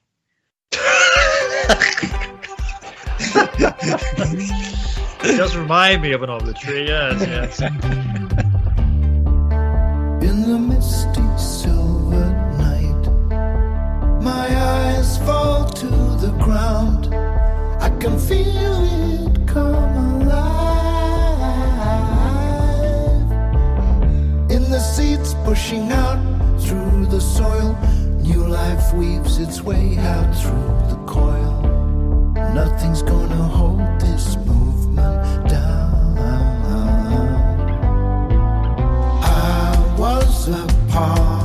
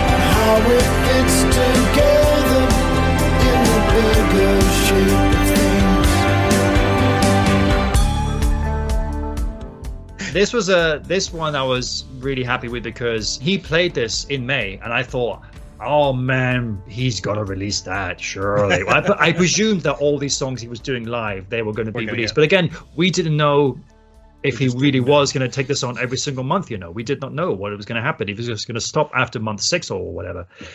Um, and when, but when he played that, I thought, damn, this song is killer. And also, um, I think now I'm starting to hear the characteristics of these extra musicians coming through. So he's got with him now uh, a trumpeter, you know, for the first time, and I believe it's the same. If it's the guy I'm thinking of, Josh Shpak. If he's the guy, So he's the same actually- guy that was on the with him on tour, right? I believe, if I'm correct, I'm just reading the the, the Sounds right personnel on the name. on Wiki. Yeah, Want a And weird I- fact? When I was uh, at the show, I can't remember which song it was. I think it was one one point when they were introducing the band. Hmm. Person two people over from me was yelling, "Josh, he's from Oakland." Oh, I guess he's a local Okay. guy over here. okay, right. and everyone's like, "Shut up." Um, well, I I love the story that Peter Gabriel told of how he was found, hmm where they found this guy. That I think it was Peter Gabriel's producer, or whatever. That he was in an apartment and he, could he just heard Josh playing in the other room, and he just said, "This guy sounds great," and uh, just connected with him with Peter through there. Just a simple, simple like that, you know. And um, yeah, I, I thought it, I, I thought it was a great. So the uh, lesson from that is play your instrument all the time wherever you are, really loud, and someone might discover you, Well, there you go. There you go. I mean, even if it's drums. I mean, well, to, to name another musician, that is how the uh, the most longest running drummer for Oasis was found, Alan White. That he was just drumming in a studio next door, and Noel Gallagher happened to be listening to him. He just said that drummer sounds great, and called him up and says, "Do you want to be in my band?" Similar story with Chester Thompson. Phil just heard happened to hear Chester Thompson play. Well, he didn't hear him in a room; he just heard him on a live album. And said, "I really like that Phil he did with that other drummer. I want him. He's the new drummer for Genesis live." And So- I just want to point out, you just compared Chester Thompson. to Alan White. I'm just not going to say anything. only from But the if anyone wants to yell at Dan, please do so in the comments. only of the only of, only reflecting upon the stories of how they were discovered. That's all. I just feel like Noel wouldn't necessarily hear be able to hear a good drummer if it if he was being used as a drum skin. well, sorry. I mean, you, you are talking to an old school Oasis fan here, and Alan White was a big influence on my playing. Anyway, okay, this okay. is not this is I'll this is that. not this is this is not me and Virgil and Oasis. This is me and Virgil and Peter today. So I, I Uh, will there was will give you a chance to tell me the fun story of uh, Phil's story he told once when they were on holiday. I don't remember where it was. Don't think it was Tahiti, some fancy island somewhere. Um, and it was at some bar where they were playing music, and Noel was there, Hmm. and he really hates Phil Collins. Yes. and then they asked Phil to come up and play a bit, which he did, and then he apparently he did it while giving you know Noel a big beaming smile the whole time.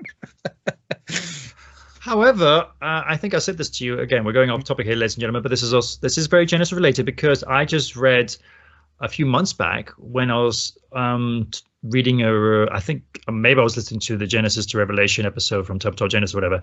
I just went on Wikipedia. I think it's on Wikipedia or somewhere that Noel Gallagher's a real fan of that album, From Genesis to Revelation. Speechless. You mean I the one. I hate the most? Uh, yes. I think I did see that too, but it's like really that's the one you're going with. I know, I know. Yeah, fair enough. Okay. Anyway, back to uh, yeah, but he's going to say they they were the real influence. That album was the real influence. It wasn't the Beatles in any way. no, Anyway, let's stop talking about Oasis. I don't want to. No. go back So to anyway, um, yeah. So Olive Tree. Uh, I like. I like. He did talk about this live, saying how that that you can be um, planted. You can sort of. Uh, I think it was about saying like how you one can plant themselves. I think even after they're they're they're dead. I believe that's he says that this olive tree will basically be the impact that he leaves behind.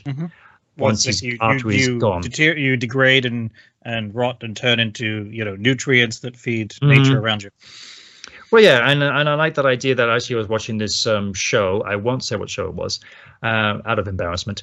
But uh, that there was a it was a uh, there was a, a patient there. It was a medical show, and she says, uh, well, after I die, I don't want to be cremated because that just pollutes the planet. I want to be I want to be planted. I want to be planted so I can be. Uh, you know, I can then I can grow and I can become something Mhm. nice that gives uh, a literal air to the planet, so I can turn into a tree. do that for me, please. Promise me you do that for me. I thought that was a really nice, uh, nice idea. So yeah, I mean, of course, when you throw the ashes wherever, then it still becomes part of the planet. But anyway, yes, it is. An, it is, and it is a, a thing. The way I mean, there's ones where you can you get frozen and broken into pieces, basically that you can and bury. Mm. There's a good book. Do I still have it? No, I think I got rid of it. Mary Roach called Stiff, which is Okay. all about cadavers and bodies and stuff. But at the end of the book, she goes into all these details about various ways of um, when you've passed on and what to do with your body in Mm. different ways. And yeah. stuff. yeah Mm, mm. So yeah, I, um, as far as we know, that's that's what the song is about. and it's cool with the and we haven't really touched on this that each song had a specific piece of commissioned artwork or used artwork Mhm. um yeah, it got released and then on the tour that was used on the screen and stuff so this one was cool because it was the tree and the roots moving and it was all brought to life and everything which was really cool It was really cool. A great song. Thumbs up. Um, I, uh, I, to be honest, I didn't really hear Okay. much of. no, I'm just saying I didn't really hear much of a difference in terms of the mixes. I have to say. um the this one thing this is the funny because this is the one i actually noted down that was different right at the end um the there's a last line that's in the bright side mix but not on the dark side mix it's on the bright side of the inside mix where peter says water falling on me and in the dark side That's they don't use it and it's like That's what? true. why would you cut that out it's a That's really nice ending true. and it That's just right. ends. Yeah. Because it's got the building of the strings, dude, and then it just ends, and it's such a nice like last lyric to end the song on. And I don't That's know why it in right. the yeah, that's true. Yeah. So yeah, I almost wonder, um, like, it's like when they're doing the mixes, the two guys or whatever. He's like, "Okay, I'm sticking this lyric at the end. You can't use that because it's like you can't do the same thing. You have to be different, right?" or they're like, uh, so what did you think? Peter's like, I don't hear any difference. you gotta you gotta change something. All right, we'll just cut that lyric out then. Fine. I mean, anyway, uh, good, good happy I get- song. good happy song, and uh, well, however you're feeling about the lack of lyric, I hope I hope that the pain that you're feeling now, that hopefully something can heal you. Love can heal, obviously.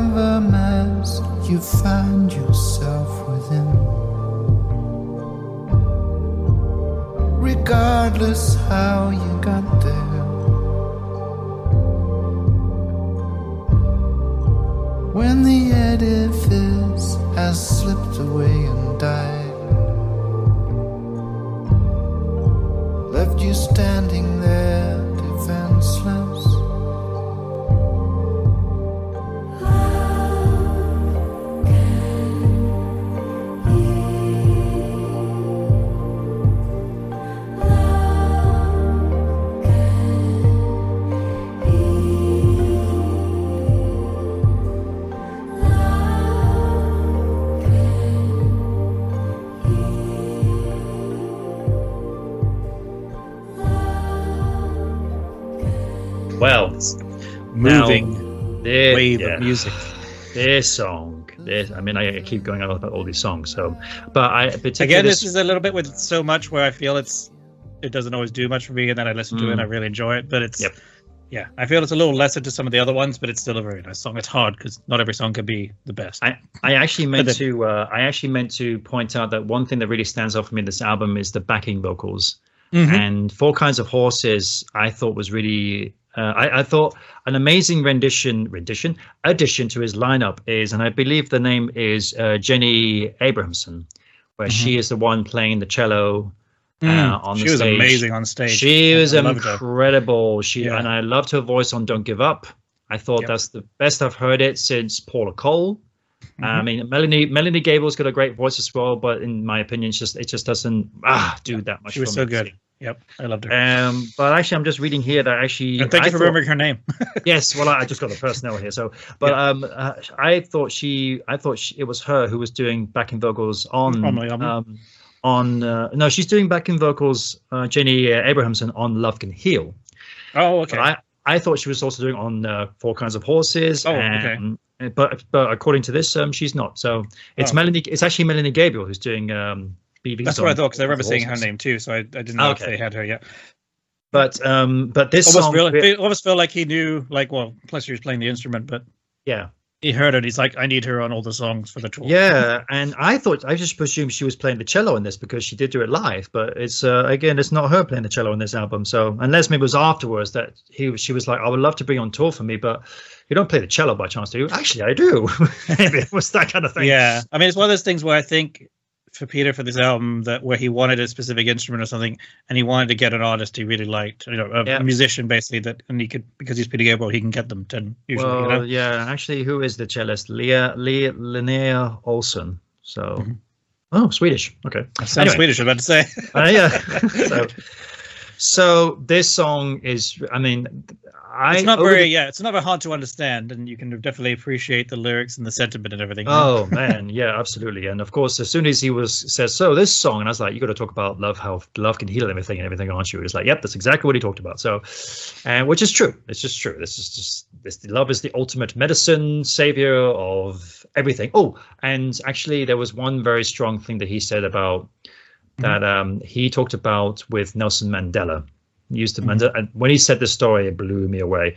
That's how love can heal that Nelson Mandela, after he was released from prison, right, living in prison, living in living in prison, for being in prison for half a century, right, so pretty pretty much his entire life, um, that he then right, he says, right, I'm out now. Now I want to help and save Africa, right, you know, save the world, whatever, and the people that he was going to be involved with to help save this uh, to save Africa, his country, are a lot of these people are directly involved with either the murders of his friends or these people are directly responsible for him being thrown in jail in the first place. Yep.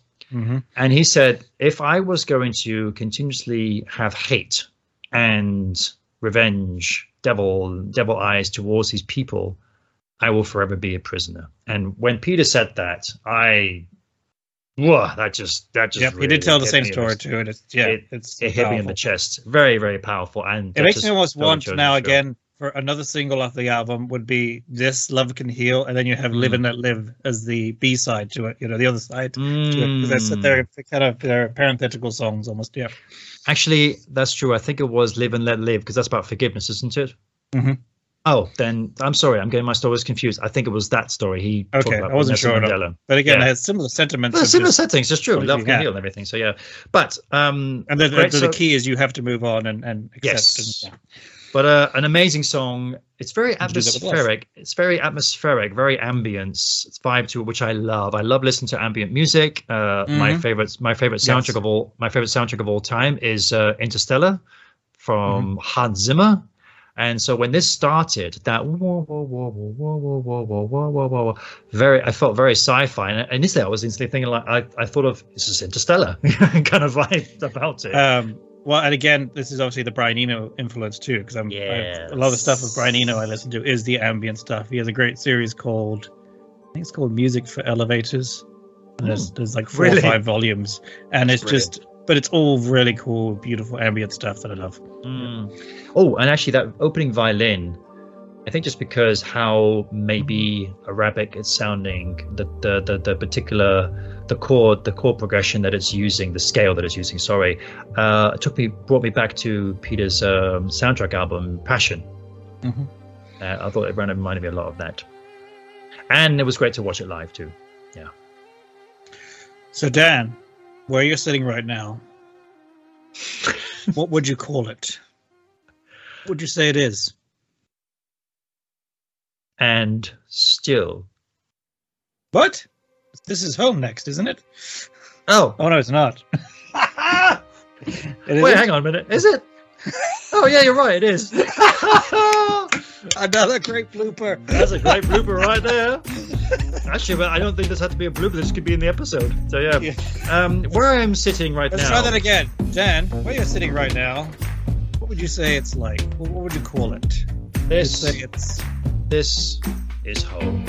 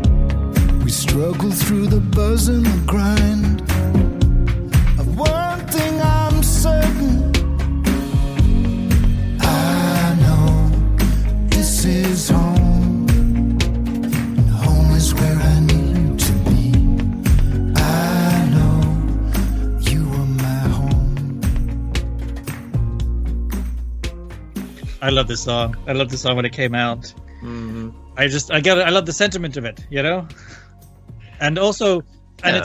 it's I mean mainly because the and the chorus is it's not necessarily about your home and it kind of cancels out what you just said, Dan. But it, it, the home is not the building around you; it's your family. That is your home, you know. Yeah. Well, You are um, my home. I, I was I was actually performing with this uh, Italian uh, musician many years ago, part of his act, and he had a song called Home, and basically the song was about wherever he goes, um, he is home. You see, wherever he, because he, he's a guy who liked to travel a lot. You see, and he'd spent a lot of time in India. He spent a lot of years in these places and everything. And he says wherever he laid his bag down and just rooted there for a little bit, to him that was his home. You see, and so when he finished the song, he just said like, "Everywhere I am is my home." You see, and I thought I thought that was a great uh, sentiment to it as well. You see, but I, I understand what where Peter's coming from. I think with even if you can say, well, you know what, I'm home, I'm with my friends here, and these friends are my family, then Mhm. that is my home. You see, so Yep. and I, yeah, I, I I thought it was a really cool song. It was very. I, found myself dancing to this whilst listening to it today, and my wife caught me and she was laughing. She was wondering what the hell I was doing, but because that opening funky riff kicked And in, And you said dancing, like, and she's "Mm." like, "That is not dancing, Dan." That's not dancing. Like, oh, I'm sorry, I'm dancing to Peter Gabriel. Oh, oh, okay, sense. yeah, yeah, yeah. That he doesn't dance either. That kind of dancing. He can't dance. Yeah. but a bunch. Do do no. Um. Yeah. Great song. And again, I Again, go talked- as we echoed earlier. I want Yeah. that chorus to be Yeah. twice as long, maybe three times as long. Just repeat the lines if you need to. That's fine. It's such a beautiful little chorus. Do it again. Again, it's a bit like with the chords that it just it just has that chorus and it doesn't it never changes. It always goes back to that, and that's really it. and yeah, I can't believe no one totally said that. This, can't believe no one said, "Hey, Peter, this bit's really nice. Can you do it again or something?" You know, why didn't anyone say that? Mm. And then And especially at the end when they go home, home, oh, you are my hope. And I really thought because uh, yeah, I hadn't seen him at this point, and so I really thought when I was going to go see, I think this one's just come out before Mm. yeah, just come out before uh, Yeah. I was going to see him, and I was like, oh, and I can imagine all of us singing along to that and repeating it, you know, four or five times. And it's like, nope, just the once. Yeah, uh, he's he's definitely a person who doesn't kind of like, apart from maybe things like In Your Eyes and maybe Biko, he doesn't. He's not really a person that will extend endings. I mean, maybe Yeah. who knows how many times he'll tour after this, but maybe for ne- even for the next tour, maybe he might extend because Maybe he he just likes the groove too much with Tony. Yeah. Yeah, I kind of guess it reminds me a bit of like with Don't Give Up. It's like dun, has that sort of funky element towards it. Um, he did not play this live when I saw him, so Oh, that's how young the song was. Maybe the song was not even have not even um, so you yet. got. I'm trying to think what I didn't get. Uh, so much is the one I didn't get. We didn't get so much either. No, I definitely would have remembered that song. But we got. I think we got pretty much everything else. Well, we didn't. We didn't get the last. Yeah, actually, the last um, three three songs of the album we did not get live. Oh, we didn't, okay. We didn't get. Oh no, I'm sorry. We got Love Can Heal. We got Love Can Heal. Well, that's not the last three songs, I wasn't it? So I've, I've, I completely forgot to write down "This Is Home" in my notes. That's why. So you got "This Is Home" and "Still" and "Live and Let Live," right? Mhm. Yeah, good. So those last. No, Sorry, those last three. fine. Those last three, he did not play live. Yeah. So, but everything else That's apart it. from so much, he did. Yeah, Well, and still, he did do it live. No. no, I'm just doing this. No, that's the segue, Dan. Oh, I'm sorry. right. and still, there's a segue. Yes.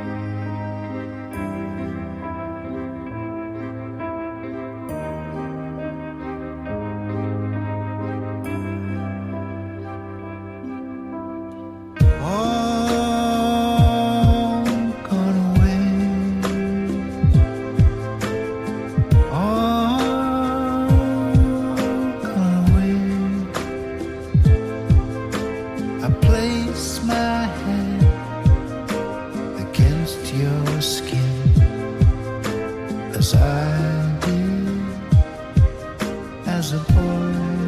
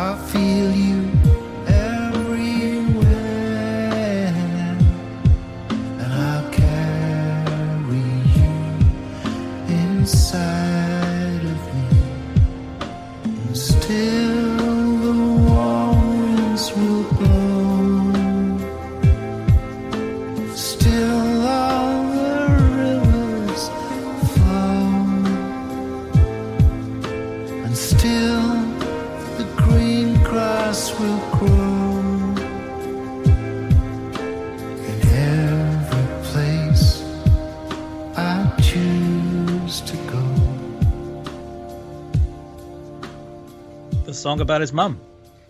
Yeah, yeah. It's um, I, I, I to be honest, I so, kind of, is it your favorite song on the album? Is what you're saying? yeah. Well, actually, I mean, I, well, first of all, that that uh, well, okay, I'll jump into the, the the subject matter then. Um, again, didn't really follow the lyrics too well until I uh, I was reading through them, and and I was like, hey, this sounds a bit like someone someone he looked up to and everything. And turns out no he lit- literally literally he did literally look up to this person in his younger younger years. It was his mum. So uh that was quite sentimental to listen to and everything. Um don't worry people our mums are very much alive still it's fine. Uh not not talking about that kind of sentimental value but it was just very uh, what i got to thinking what i got to thinking about though because i know that he's i don't know if his dad is still around or No, not he's not. because okay because No, his 'cause he did a- parents Did he do a song for him called Father Son? Oh. I think. And he right and he did pass okay because i know i know his parents lived for quite a long time they had they had quite Mhm. a longevity life because i think with the father son video there's like with okay we're going back what like 15 years ago maybe more than that i can't remember when the song came out I don't know how Um, many it is. I only knew about it because of tabletop. all right uh, well there's there's the there's the father son song. There's the video for it. The video is very beautiful and but you've got imagery of peter walking by the water as he's talked about in the song with his dad. But there's the peter that we know that he looks like today. Nothing on his hair and a beard next to this old guy. And you think like my god how old is his dad? Uh, to, to, to be at, at the time of that video. Um yeah so it was it was the the opening of this song that orchestration oh my god was stunning i thought wow where is this song going and yeah. I, and and when it did actually kick in i was a bit like oh all right Yeah, it didn't bit- do much for me on the first listen. I had to listen to it five or six times to appreciate it more. Mm, yeah, I, and I was a bit like thinking, and especially when it kind of there's a part after the choruses where it kind of goes into somewhere a bit weird, and you kind of don't know where it's going and everything. So it's a strange song for someone to dedicate. You instantly think like the songs for my mum is going to be like, oh my god, it's going to be a beautiful, stunning song with such flower chords and these sort of things. It's like, nope, it's great, Peter weird chords coming in here. Um, and I I I didn't make any notes about him actually talking about the song, reflecting upon the song and everything. But then, listeners, you can just go and watch the video. It's um, Yep, and it's got It some means- footage and stuff too. Yeah, of yeah, um, yeah, and stuff. yeah. All right, shall we talk about the bridge The bridge. to this song?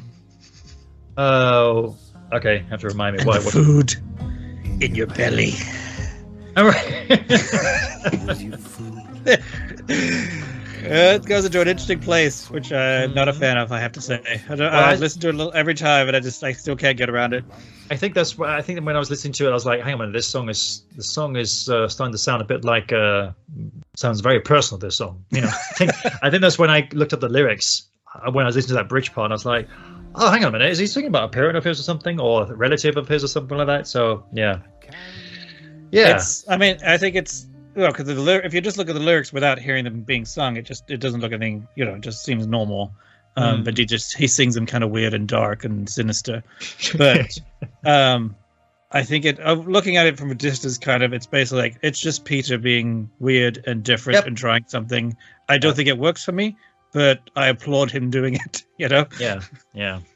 Oh yeah, I mean, praise to him, and you know, again, it's it's his song, it's, it's his mum.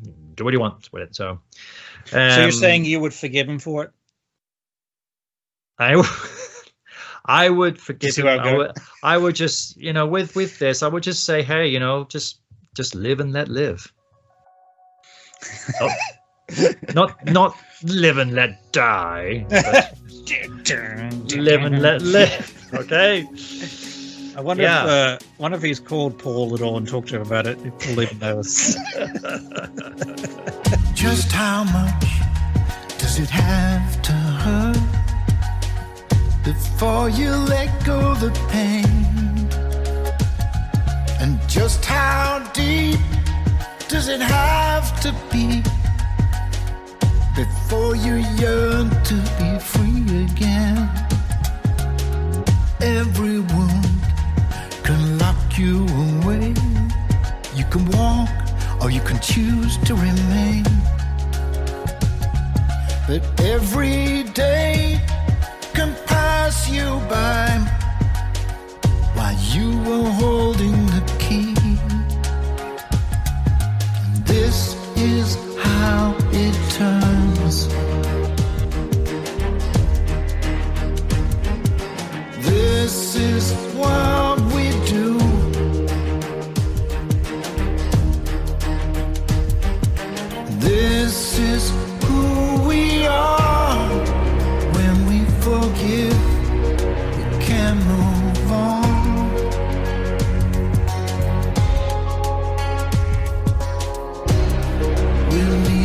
the shackles one by one.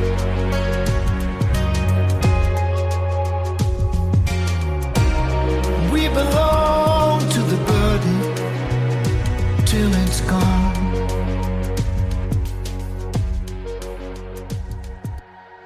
Yes. For those that don't know, um, I mean, you probably do. If you don't, Paul McCartney recorded a song called "Live and Let Die," and it was used on the, one of the James Bond soundtracks. Check it out. Yeah.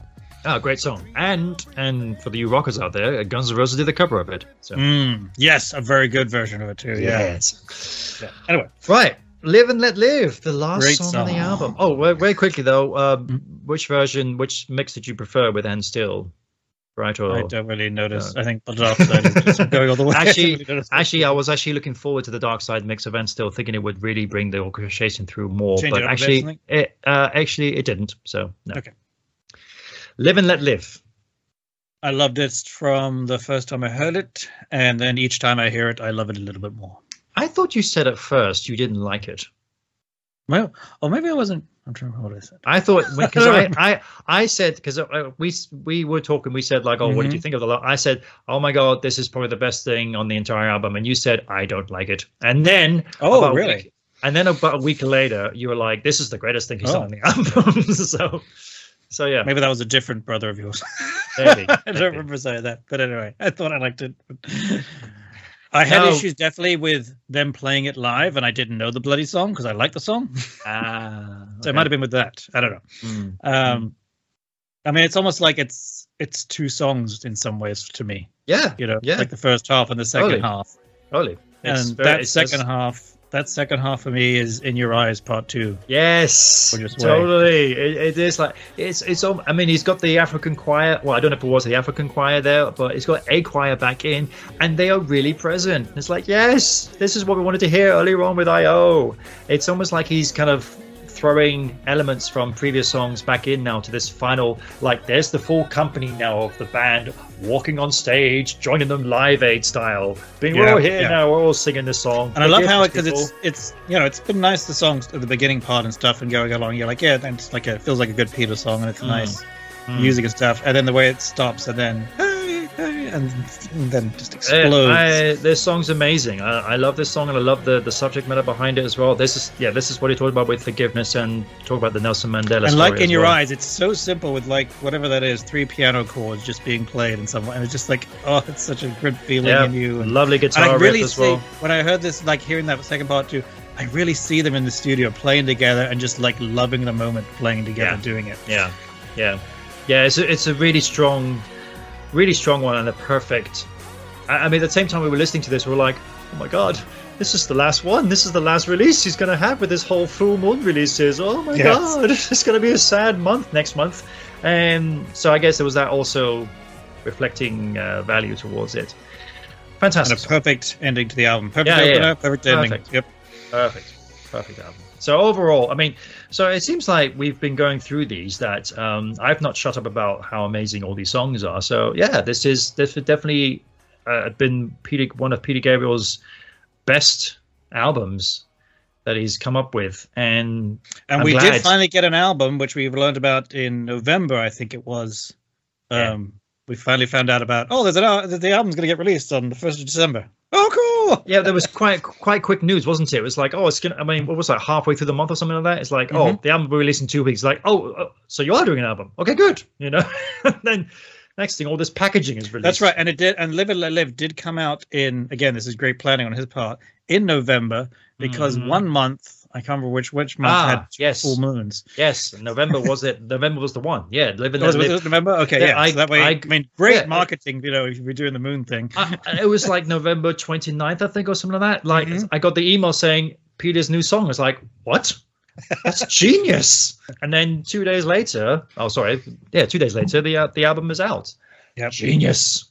This guy knows what he's doing. I mean, I would be, he probably planned this entire thing out. Just looked through a, a, a full moon calendar and just said like, right, so we can release it that date, that date, that date. Because there was another month. As, things, you have an idea and you see if you can do it, and you're like, "This is brilliant."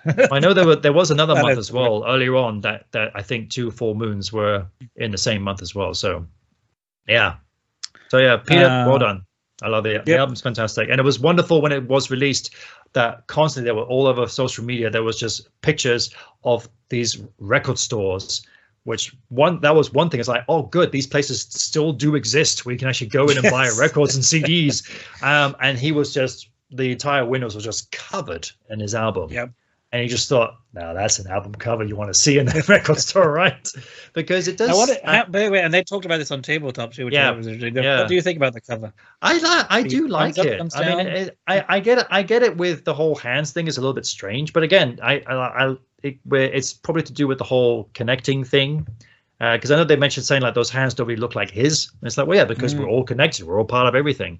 And again, let's not forget, this is a Peter Gabriel's face. He's got a Pretty wrinkly hands, so I'm pretty sure they're his. But um they that's uh, why wasn't it but we this album this picture we have seen much early on in the year anyway right? It, it, it came out like halfway through the year i think Maybe. picture, I don't know. It's the one with the hats and stuff, and yeah. there was the hat which of course was a bit of a that was wasn't that a rolling stone article as well something? That uh it was one of those like those pictures there was like those picture that got taken when he did 2 two head like a head turning in the in the middle of the frame so. And he when he did um oh the one song he did off of Up on the after the break in the concert he wore the hat. Um. Oh oh really called? Dark, Darkness. Yeah, when he did Darkness he wore the hat. Yeah. Oh, right. No, He didn't do that with us. So, yeah. Why? Why wear the hat for? Do you want to be this dark figure, mysterious Well, figure? that, walking yeah, around? exactly. that it like, oh, that's the hat for the picture. Oh, okay. Yeah. Okay. Uh, Yeah, and I was I was looking up a bit too, and it, apparently, I guess, um, and you mentioned it earlier too. Some of the songs Hmm. were played in various forms, like "Playing for Time." You already heard. Apparently, there was a version of "Love Can Heal," and um, an early version of "IO" that at that point was just called "In and Out." I don't know if they had lyrics or not. But Mm, I mean, how do you feel about uh, him doing that with, you know, hinting at songs earlier on before they get, you know, come out years later? I mean, it's tough, I guess, with Peter because you never know when you're going to get something new from him, so you're going to take whatever you can get. you take whatever you can get, take the advantage of it, and get those, get those, get those, get those recorders out now, you know, and do it. I, Bootleg, I- yeah. Yeah, I love um, David Gilmour when he was doing this uh, concert, uh, charity concert a few years back at the Royal Royal Festival Hall, I think, for Robert Wyatt. And he says, "Okay, I'm going to play you a new song now, so everyone get your recorders out now for for bootlegging." He said to the audience. Um, There was um, who was it? Dave Matthews Band. They used to have, uh, well, they probably still do. They have an actual like pit area near, I think the uh, sound area, whatever, that um, Mhm. just for people to do record bootlegs because it's such a big deal. Wow, Well, that's Yeah. pretty cool. That's pretty cool. Now, um, so yeah, we got the album. We got the album. we got the album. but we're we also got many versions of the album. Yeah, yeah.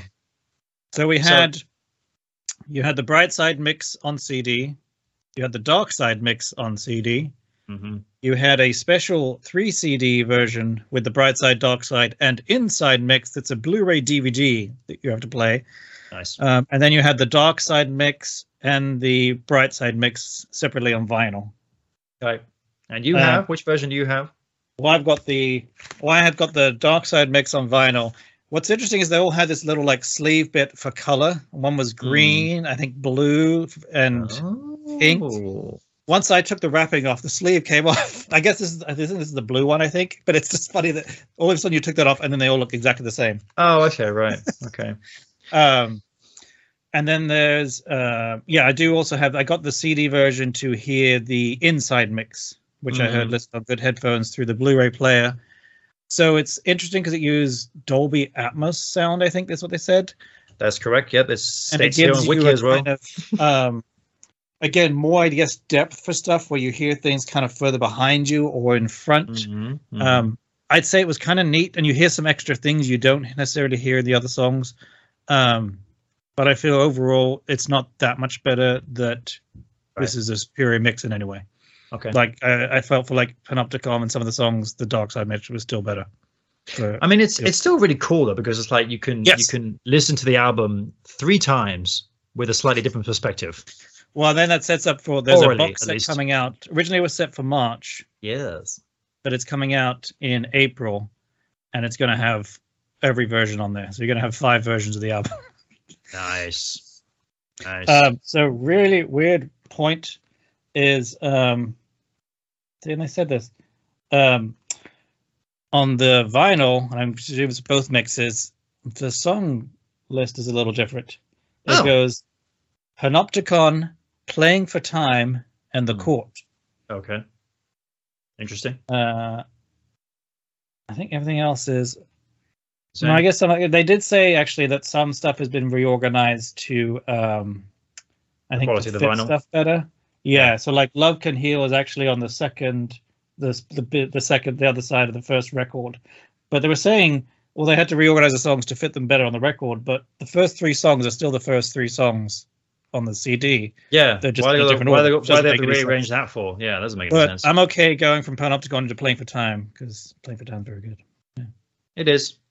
It is. I mean, Oh, what's the other note I made? Oh, yes. And also, apparently, according to Wiki, the dark side and inside mixes of Live and Let Live are 25 seconds longer than the bright side mix. I did hear that too. Yes. Um, I didn't really. I haven't.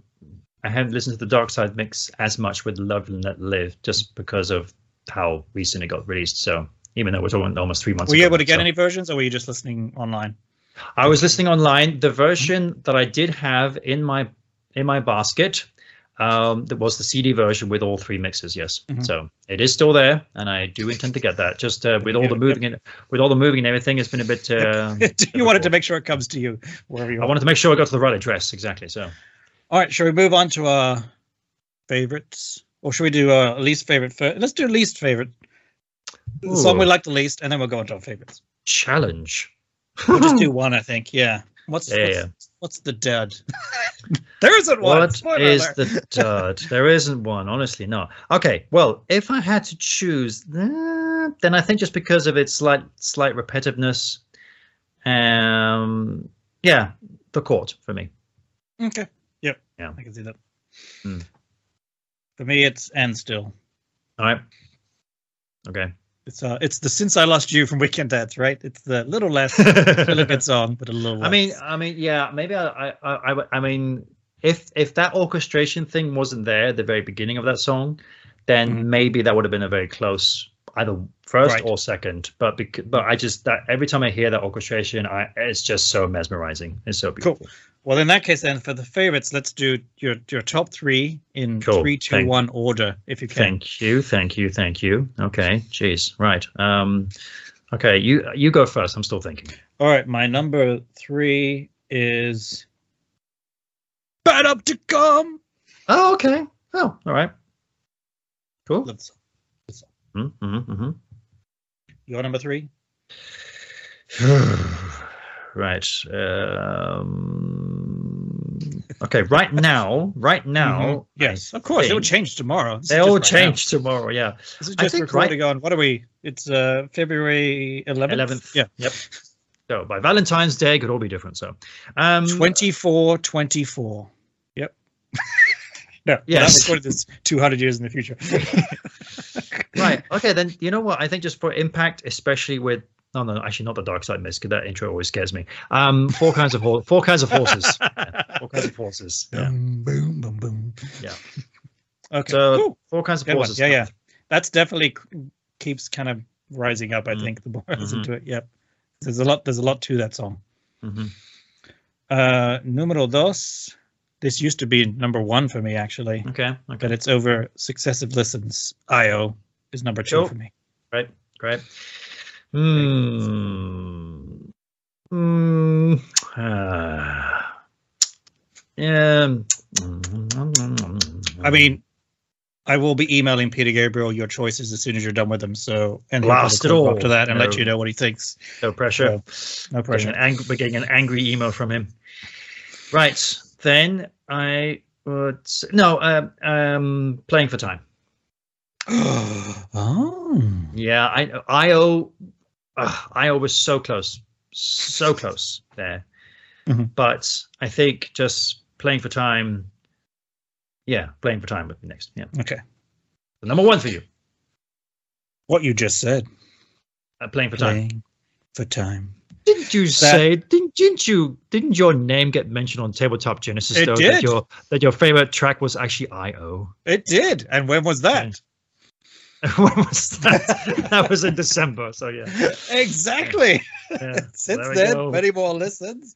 And Playing for Time did come out number one, I think, on the poll. It did. It did. um, I just Yeah. that that crescendo at the end, like I said, gives me goosebumps. It it ma- turns me into a puddle every time. Mm, It's mm, so mm. bloody beautiful, Turns me into a moving, and powerful that I just like. Um, Yes, I'm I'm Squonk. I'm reduced to a pool of tears. Yes. exactly that. well, I think playing for time was definitely up there, and probably even listening to the uh, the tabletop episode of this album just was day before yesterday when they said playing for time. I was like, yeah, I agree with that totally. But then listening to IO today, um, because of how I'm, because of impact in my life, plus um, potential strong news I'll be receiving, musically speaking, uh, maybe within the next couple of days.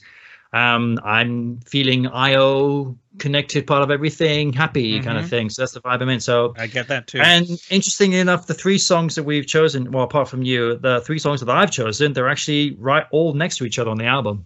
yes, but Panopticon is not very far away either, so yeah. it's it's the second, uh, it's the next house along. It's afterwards. Yeah. Number four. yeah. Yeah. What an album. Right. All right. Uh, oh, anything you want to mention about the tour? I think I've already complained. We did, and we about- we we, we yeah. covered a lot of it on the tour review as well. still- so I, st- I again, I still think he should have released. I don't know, done some version of the album. Maybe not released it. Maybe had a digital version or something at the beginning of the year, so I would know all the songs when I went to the gig. Because especially 'cause since he played eleven out of the twelve songs at the gig. yeah, yeah, yeah. I was fortunate. I saw it in October, I think it was, so I knew, you know, all of them, but two, I think. I mean, Yeah. I- if I could just jump jump onto the tour very Yeah. quickly. I mean, I was li- listening back to the other s- songs that he played, Mhm. and uh, and I think again, David uh, Fries uh, mentioned this too that he wanted to really hear like the old classic uh, deep cuts, the non-hits, uh, in a way because. Let's, looking back at it, I mean, yes, okay, fine. He played Sledgehammer, he played Solsbury Hill. I mean, I think he just wanted to ensure, saying like, okay, you people who have come to see just the hits, don't worry, you are going to get them. I'm not going to play you, you know, I'm not going to play you Flotsam and Jetsam. I'm not going to play you Humdrum. I'm not going to play you Lay Your Hands on Me. Don't worry, you're not going to get that stuff. You're going to get hits. And then the rest of I it, won't, I won't survive with the crowd this time. I No, know it. you- I'm not going to risk it. yeah, you people, all, the, like a good 70% of the set list you're going to hear here, uh, maybe 60, uh, you're not going to recognize. So that's where you're going to get the hits. And thinking about it, actually, he then played one, two, three, uh, four, is it four songs? Yeah, four songs from So Mhm. and um, one song from Us, Biko, Solsbury Hill, and that's it. I believe. Oh, sorry, and did- dark yeah, and darkness yeah. from and darkness Yeah. from Up. That's it. So, um, considering first tour in well, not 21 years, you know, but um, Yeah. in a few years at least, anyway. Yeah, yeah. I, I, looking back at it, I mean, I was loving it at the time. I was, and plus it was I, um, I got. Oh, sorry, big time. He did big time too. So five songs. Well, you said four songs from So, so that's why I thought you mentioned. Yeah, okay. yeah, no, didn't know if five songs. He did big time as well. And when I saw him in 2002, I got all those songs uh, from So, other than Big Mm-hmm. Time. You see. Um, And so when I got to hear Big Time again, I was like, "Oh yeah!" And I had to call my friend as well because he, he used to sing to Big Time in his in his diaper still as a baby, you know. So when he was so doing had to- big times in his diapers. so is that what you're saying? I- yeah, I had to I had to uh, like send a voice message to him saying it's your song. Um, but other than that, I was looking back and I'd be like, well, you know, if I hadn't thought about the time, would have been like, eh, well, you just playing all the hits, man. I want to hear the deep cuts, you know. So, but still, being in the moment and everything, it was fantastic. So yeah. I mean, I just I feel like like he could have done, played a little less off the new. I mean, again, the ones I didn't care so much for, you know, and still love can heal, or whatever, you know. Well, I was just, I was going to put a few say, so you in, got yeah. you got then then more songs from the new from the new record. The new We got eleven, like I said, got then. everything except so much. Yeah, Wow. Yeah. So much. Wow, you really did It go to was so much. Okay, well. So I mean, I mean that, that yeah. So I mean, it, it had to be the case then, simply that things like "This Is Home" and "Still" and "Live and Let Live" either weren't weren't born yet, weren't even concealed. Well, they probably were concealed, most likely, but they weren't even Conceived, born yet. Conceived, concealed, conceived, but they weren't even. Either they were born and they were still developing, and they were just too early. You see, before they could start walking and talking. I suppose. Uh, in there, I they mean, were still very much in that too, like because obviously the song was done, the album was all done and everything. But I wonder if they hadn't yeah rehearsed it as much, or they didn't have it planned out, or you know how much along Mm. the way. I mean, you hear, see that with Phil, with especially with the But Seriously tour, with just how the set list would change over time depending on which Yep. continent he was on and stuff. You know, Yep, yep, it's yep. amazing how much work people can do. Well, I mean, Roxette didn't- did that too with where they recorded albums on the road and stuff. How much stuff you can get done while touring. Well, didn't you say in when you you saw him in September, right, Peter? Uh, October. Cool. October, right? Which is exactly the month when This Is Home was released. Mhm. yeah. It was right Okay. after This Is Home came out. Right, I guess on So the hang- following week, I think it was. right. So This Is Home was very, very fresh then. Very fresh. My God. I mean, I, I'm curious to know if they were even playing it before, uh, like in September, if they had already started playing This Is Home. Or you can check So- uh, Setlist FM has it everything. That would be very curious to see. Yeah. Yeah. Overall, thumbs up all around. Great to have this album and can't stop listening. I, I'm always happy to listen to it too. It's not one of these So albums you where it'd be so you're like, saying it's, it's uh, up there? You'd say it's up there, the album? Yeah, massively up there. I think because it's more, it's just more varied and has more, uh, what's the word? Diversity and dynamics in this as compared to, say, the album Up, which is a great album, just a bit overproduced. And the overall vibe is, you know, you got to be in a certain state to listen to that album. That's for sure. So Mhm. it's not the it's not the sort of album you want to put on whilst taking a romantic bath with your loved one. That's for sure. so, for example, but this album you could, in a way, I suppose. Certain songs in this album, "Road to Joy," you know, "Love Can Heal," so this sort of thing. So the good news is he says he's going to do more. He has more. Well, this is this is yeah. this is interesting because you said uh, this was a, this is the thing I was going to echo back on. That's right. You said that um, he started working on this album in '95. Um, right? Is that right? He said that. Yeah. Yeah. Um, so 2001. No, sorry. So 2002, the album got released. I remember then. Obviously, he was doing the rounds with this. He was all over the, place promoting this album. I saw him perform on Jools Holland. Mhm. And on Jools Holland, was being interviewed, and he says, and I quote, maybe not directly, but I have enough songs uh, on me to do another album. That's what he said. Yeah. And I thought, brilliant. So maybe within a year or two, we're going to get a new album. And that was the plan. that was the plan, right? Was the plan. And then, yeah, I mean, then I was enough. He got, reading, he apparently got he busy with other stuff too. So, before um before up he says he apparently has about 130 songs and he picked 10 of those to put on up and then there's going to be lots Mhm. more i got to imagine he might have these songs but they're not all like all the lyrics they're not finished songs in any way you yeah, know? yeah, yeah, yeah, yeah. Well, I do like. Anyway do he says he's going to do another album i don't know if he's going to spend 10 years Oh, yeah, like, uh, yeah. It's like well, another twenty-one years or, or whatever. I know we'll have to see what happens, but it sounded like he wanted to do more, more touring and stuff, and we'll Mm. see what happens. I mean, fair enough if he decides to do that, but even I have to say to this, like, okay, it's cool, Peter, but just wait a bit. Don't don't. I know that tabletop talked about saying like, you know, he could he could release a new album every month now, but um, but I think let's still this new album is still very much there and everything, and it's it's still percolating. It's still doing the rounds. Uh, let us still do the impact of that. It's just now curious to see what his uh, what his next plans are, what his next moves are going to be. uh, musically Just speaking, anyway. So I know he's got he's doing something else with the the artists, the the artwork behind this and Mhm. everything. He's got something a project going on with them as well. So, but Mhm. musically speaking, I'm very curious to know what's next in store for him. Yeah. Um, so let's jump to the drum bit. Let's jump to the drum bit.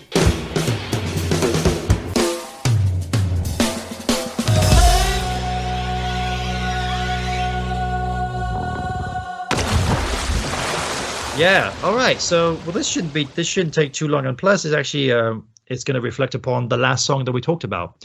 So, I was very happy. I was very surprised and very happy to hear when I first heard the Live, Live song. Excuse me.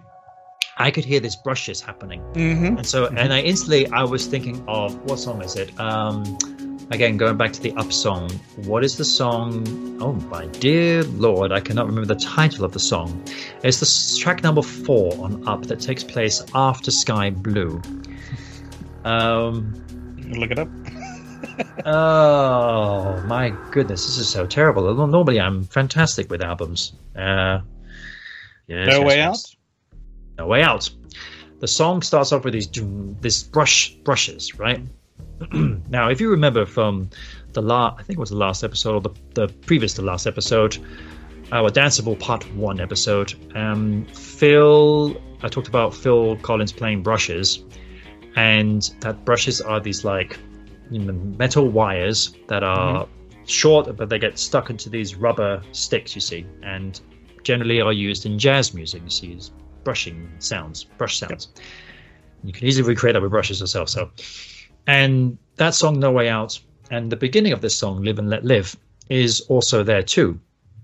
And I found out with Peter Gabriel that uh, when he talked about this song, that actually it's Steve Gadd who is featured on Mhm. that on the brushes. Now, for those of you who do not know who Steve Gadd is, he is a god in especially with the drumming world. He's been around forever. He's been around for 50 years as well, this guy. And he's the guy as regarded as the groove god. He's a guy who can just groove. Okay. Technically, he's not that technical drummer like Manu Katché or something like that, you know. A bit like with Ged Lynch though, but he can just groove and create a uniqueness in the groove as well. Mhm. You know, not like he, re- he recreates the traditional drum parts. He just has a feel and you just think, my God, what is your medicine? I want it. And so he is featured on this song, Love Can Heal. Um, and what's very interesting about it is because, and this is the beauty with Peter, that the, the, the time that is taken for him to Don't you actually mean live and let live? Sorry, live and let live. Sorry. Jeez. That he was mentioning with the song that actually Steve Gadd's drumming on this actually has taken, they've actually grabbed it from a previous recording Mhm. that Steve Gadd did many years back. I think Peter even I might have I probably remember this. I think Peter even mentioned about this that this happened in the nineties, or if anything, this happened. I don't think it was that early, but it was like early. It was like The early noughties. 2010 or no 2010 or something like that. Oh, okay, but right, a while okay. ago, like 10 years, Quite a 10 while ago, I yeah. it was. Yeah, And I can only presume that on the song "No Way Out" on the Up album, that that is also Steve Gadd on the brushes because he is on the yeah. album. He is on the album. He is on the album Mhm. very much. A few times he's mentioned. And, and I think they said it was some stuff he just recorded, and they actually never ended up using it. Yes, exactly. And this is the point I'm coming to with the drumming part. So because I'm listening to that and so we're going to now getting a little bit technical here of how the drumming side works. But again, if you listen to our last episode, you'll get you should already have a little bit of uh, education behind it. So we're going to see if you people if you've done your homework. Um, so with the drumming pattern, generally you've got a one, two, three, four. Mhm. And with the drum, with the drums, you've got your bass drum, which is your your heartbeat. You've got the snare drum, which is your slap, and between the bass and the snare, that's what you hear that you you can help you dance to and create a rhythm out of it. Boom ba, boom ba. And if you want to put that into terms of numbers of how to count that, then your bass drum would be on beat one, snare drum on beat two, bass drum on beat three, snare drum on beat four, bass, snare, bass, snare, one, Yep. two, three, four. Steve Gadd, he's playing and he's throwing a lot more notes in between the one, two, three, four. But if I first of all listen to it, you know, it sounds like he's just going like a one and two and the three and the four and the one and the two and the three and the four. You can hear that there's a certain s- slap of that brush, which is louder than everything else. And that is he's playing on the one and two and the three and the four and the one and two and the three and the four. However, where he is doing that in the song, he's actually not doing it on the two and the four. He's mm. actually doing it on beats one and three. So he's actually going like, and this got me thinking. I was like, that's really interesting. I wonder if purposely he did that or he did come in and he did throw these brushes down this one two three four on the traditional way and then when they listened back to it and they wanted to reuse it recycle this Mhm. i wouldn't be surprised maybe not it wasn't the case but i wouldn't be surprised if then either peter or one of the producers said hey why don't we just stick him on beats one and three just to sound a little bit different, just to Mm. sound Peter Gabriel style. You see at the beginning of the song, uh, and yeah, and that is that is the wonderful Steve Gadd featured in that song. You see, and so that that I is almost feel like though they would because Peter did the video on it and talked about it. And I almost feel like he would have mentioned that though, or maybe not. I don't think he. I think he Mm. would have been too. Um, I think it would have gone too complicated for people to kind of comprehend. You know, you need people like Because he, but he's a Me. drummer, so he knows. They, yeah, well, he's a drummer. He knows that, and that's my, more the reason why maybe it was Mm. him who suggested this, saying like, "Why don't we stick Mhm. Steve's rhythm that?" But again, it's 50-50 chance that maybe Steve did actually record it like that, where he's actually playing the impact on the one and the three instead. Which many the That- songs there are many songs in my, exist in my mind. That's how I feel it is. that you think he did on purpose. Well, not on purpose, but you think it was originally recorded yeah, like that. intentionally, and yeah. It was intentional, yeah.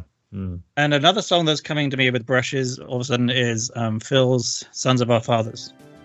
Yes, yes, and that's the, that's the traditional. Uh, oh, another Mhm. father to son song, you know. So. Yes. which he also has a song called Father to Son from But Seriously, and we're sons of our fathers. So these men uh, have a nice relation with their dad, don't they? But then again, I don't know.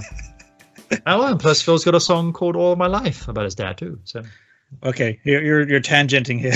I know. anyway, so um, apologies if this was a bit of a short one, but that's my that's yeah, my no, that makes sense. Yeah, that's cool. today. That was an interesting little introspective, and it's an unusual part of the album because then Manu Katché comes in later with the drum beat too, and, Yeah, and the yeah. things are done. Yeah, cool. As Peter says, it takes courage you know, to do something like that. You say He so- definitely took courage with this album and doing very different things all over, and I think it's all the better for it. Hmm So, as Peter says, there is so much more for him to give. so, we look forward to seeing what that is. We'll just be playing for time. We'll uh, we'll ride on our four kinds of horses and continue this road to joy as uh, we live and let live, and and still That's- we wait For that olive tree. for other olive tree. Uh, yeah. I mean, it's all it's all input output, right? It's all IO. yeah. Right. So that does this episode. Um, our plan for the next one is we're going to talk about the BBC sessions on the one year anniversary. Is the plan at least sometime in March of when they came out? Yes, we are, and we so it's going. to We're going to be back to Genesis and very old school Genesis too. Well, actually, that's not true. This it's old school, new school, and more school, later school. And Anyway, later school, all schools, later school, all schools of Genesis. Yes, the BBC, elementary, middle, high school, all of it, even some college. the BBC, the BBC broadcast that was released. Yes, we'll go all about that. I can't wait for that. It's amazing. I love listening to it. Meanwhile, thank you, thank you everybody for tuning in. yes. Thank you for Thanks, sticking everyone. with us. Yeah, uh, we know it's been a while since we've had regular episodes, but we're gonna now that I'm kind of settled in here, uh, we can help get that going again and release these on a more regular monthly basis. Meanwhile, it's good night from me. And good night from Virgil. Yes. Uh, take care. We'll see you all soon. Thanks, everyone. Me and Virgil had chopped some wood, but we stopped by swinging just to listen to a cry. Thank you for listening to me and Virgil, a Genesis Brothers podcast. Be sure to subscribe so you can get new episodes as soon as they're released. Feel free to rate and review wherever you get your podcasts, and be sure to mention us to your Genesis friends so you can agree or disagree with what we talked about on the show. Me and Virgil, a Genesis Brothers podcast, is edited by Dan Telander and produced and hosted by Dan Telander, aka me, and Alex C. Telander, aka Virgil. If you'd like to reach us to let us know what you thought about this episode, or if you wanted to correct something we were very Wrong. about, you can reach us at meandvirgilpod at gmail.com. We'd love to hear from you. Looking for someone. You can find us on Twitter, Facebook, YouTube, and TikTok under the handle Me and Virgil Pod for announcements and info about the show, as well as anything else we think you'd be interested in related to all things Genesis. For now, thanks again for listening. We really appreciate it, and see you on the next episode of Me and Virgil, a Genesis Brothers podcast. Well,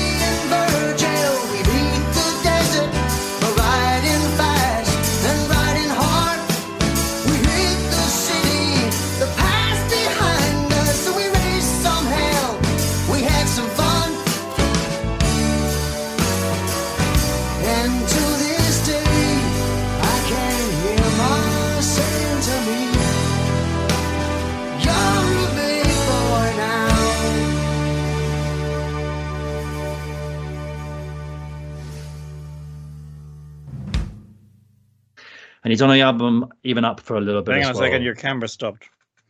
My camera Oh, stopped. Your mine camera stopped too. to be the very next full moon release. I thought, oh, okay, so he's kind of he's kind of keeping. Oh the- crap! I never started is- recording. Oh I no! paused it and then stop it. oh, this is gonna be a good blooper. Yeah. Plus, now I I have to find a plug for my laptop because the battery is running out. So, uh, all right, uh, okay. Well, Got lots of lights behind you, don't you? Yeah, your Right. butt's on fire. my butt's on fire. Another outtake. Yeah, in this, hold like, on. the- I just that's probably my favorite part. Your camera's frozen again. Oh, it is frozen. Then that makes more sense as to why a computer might be tired. Hmm. It's There's- not there's a living thing. All right, let me just try restarting that. I'm Oh, yeah. starting. I'm starting. Don't start at the same time. The only thing is, You like, frozen. I, uh, have I? Yes. Hang up and reconnect. Keep that thought. Hold that thought. Okay. Kiss that frog and keep that thought right. Uh, I can't remember what I was talking about now. okay. At the end. Hold on a second. Yep, I'm cut you. Okay. Ow, that hurt. They probably would have announced the tour and everything came out. Hold. But this one I was hearing and I love the chorus. I'm like, on episode 10 will be perfect. Yeah. there's, there's the blooper.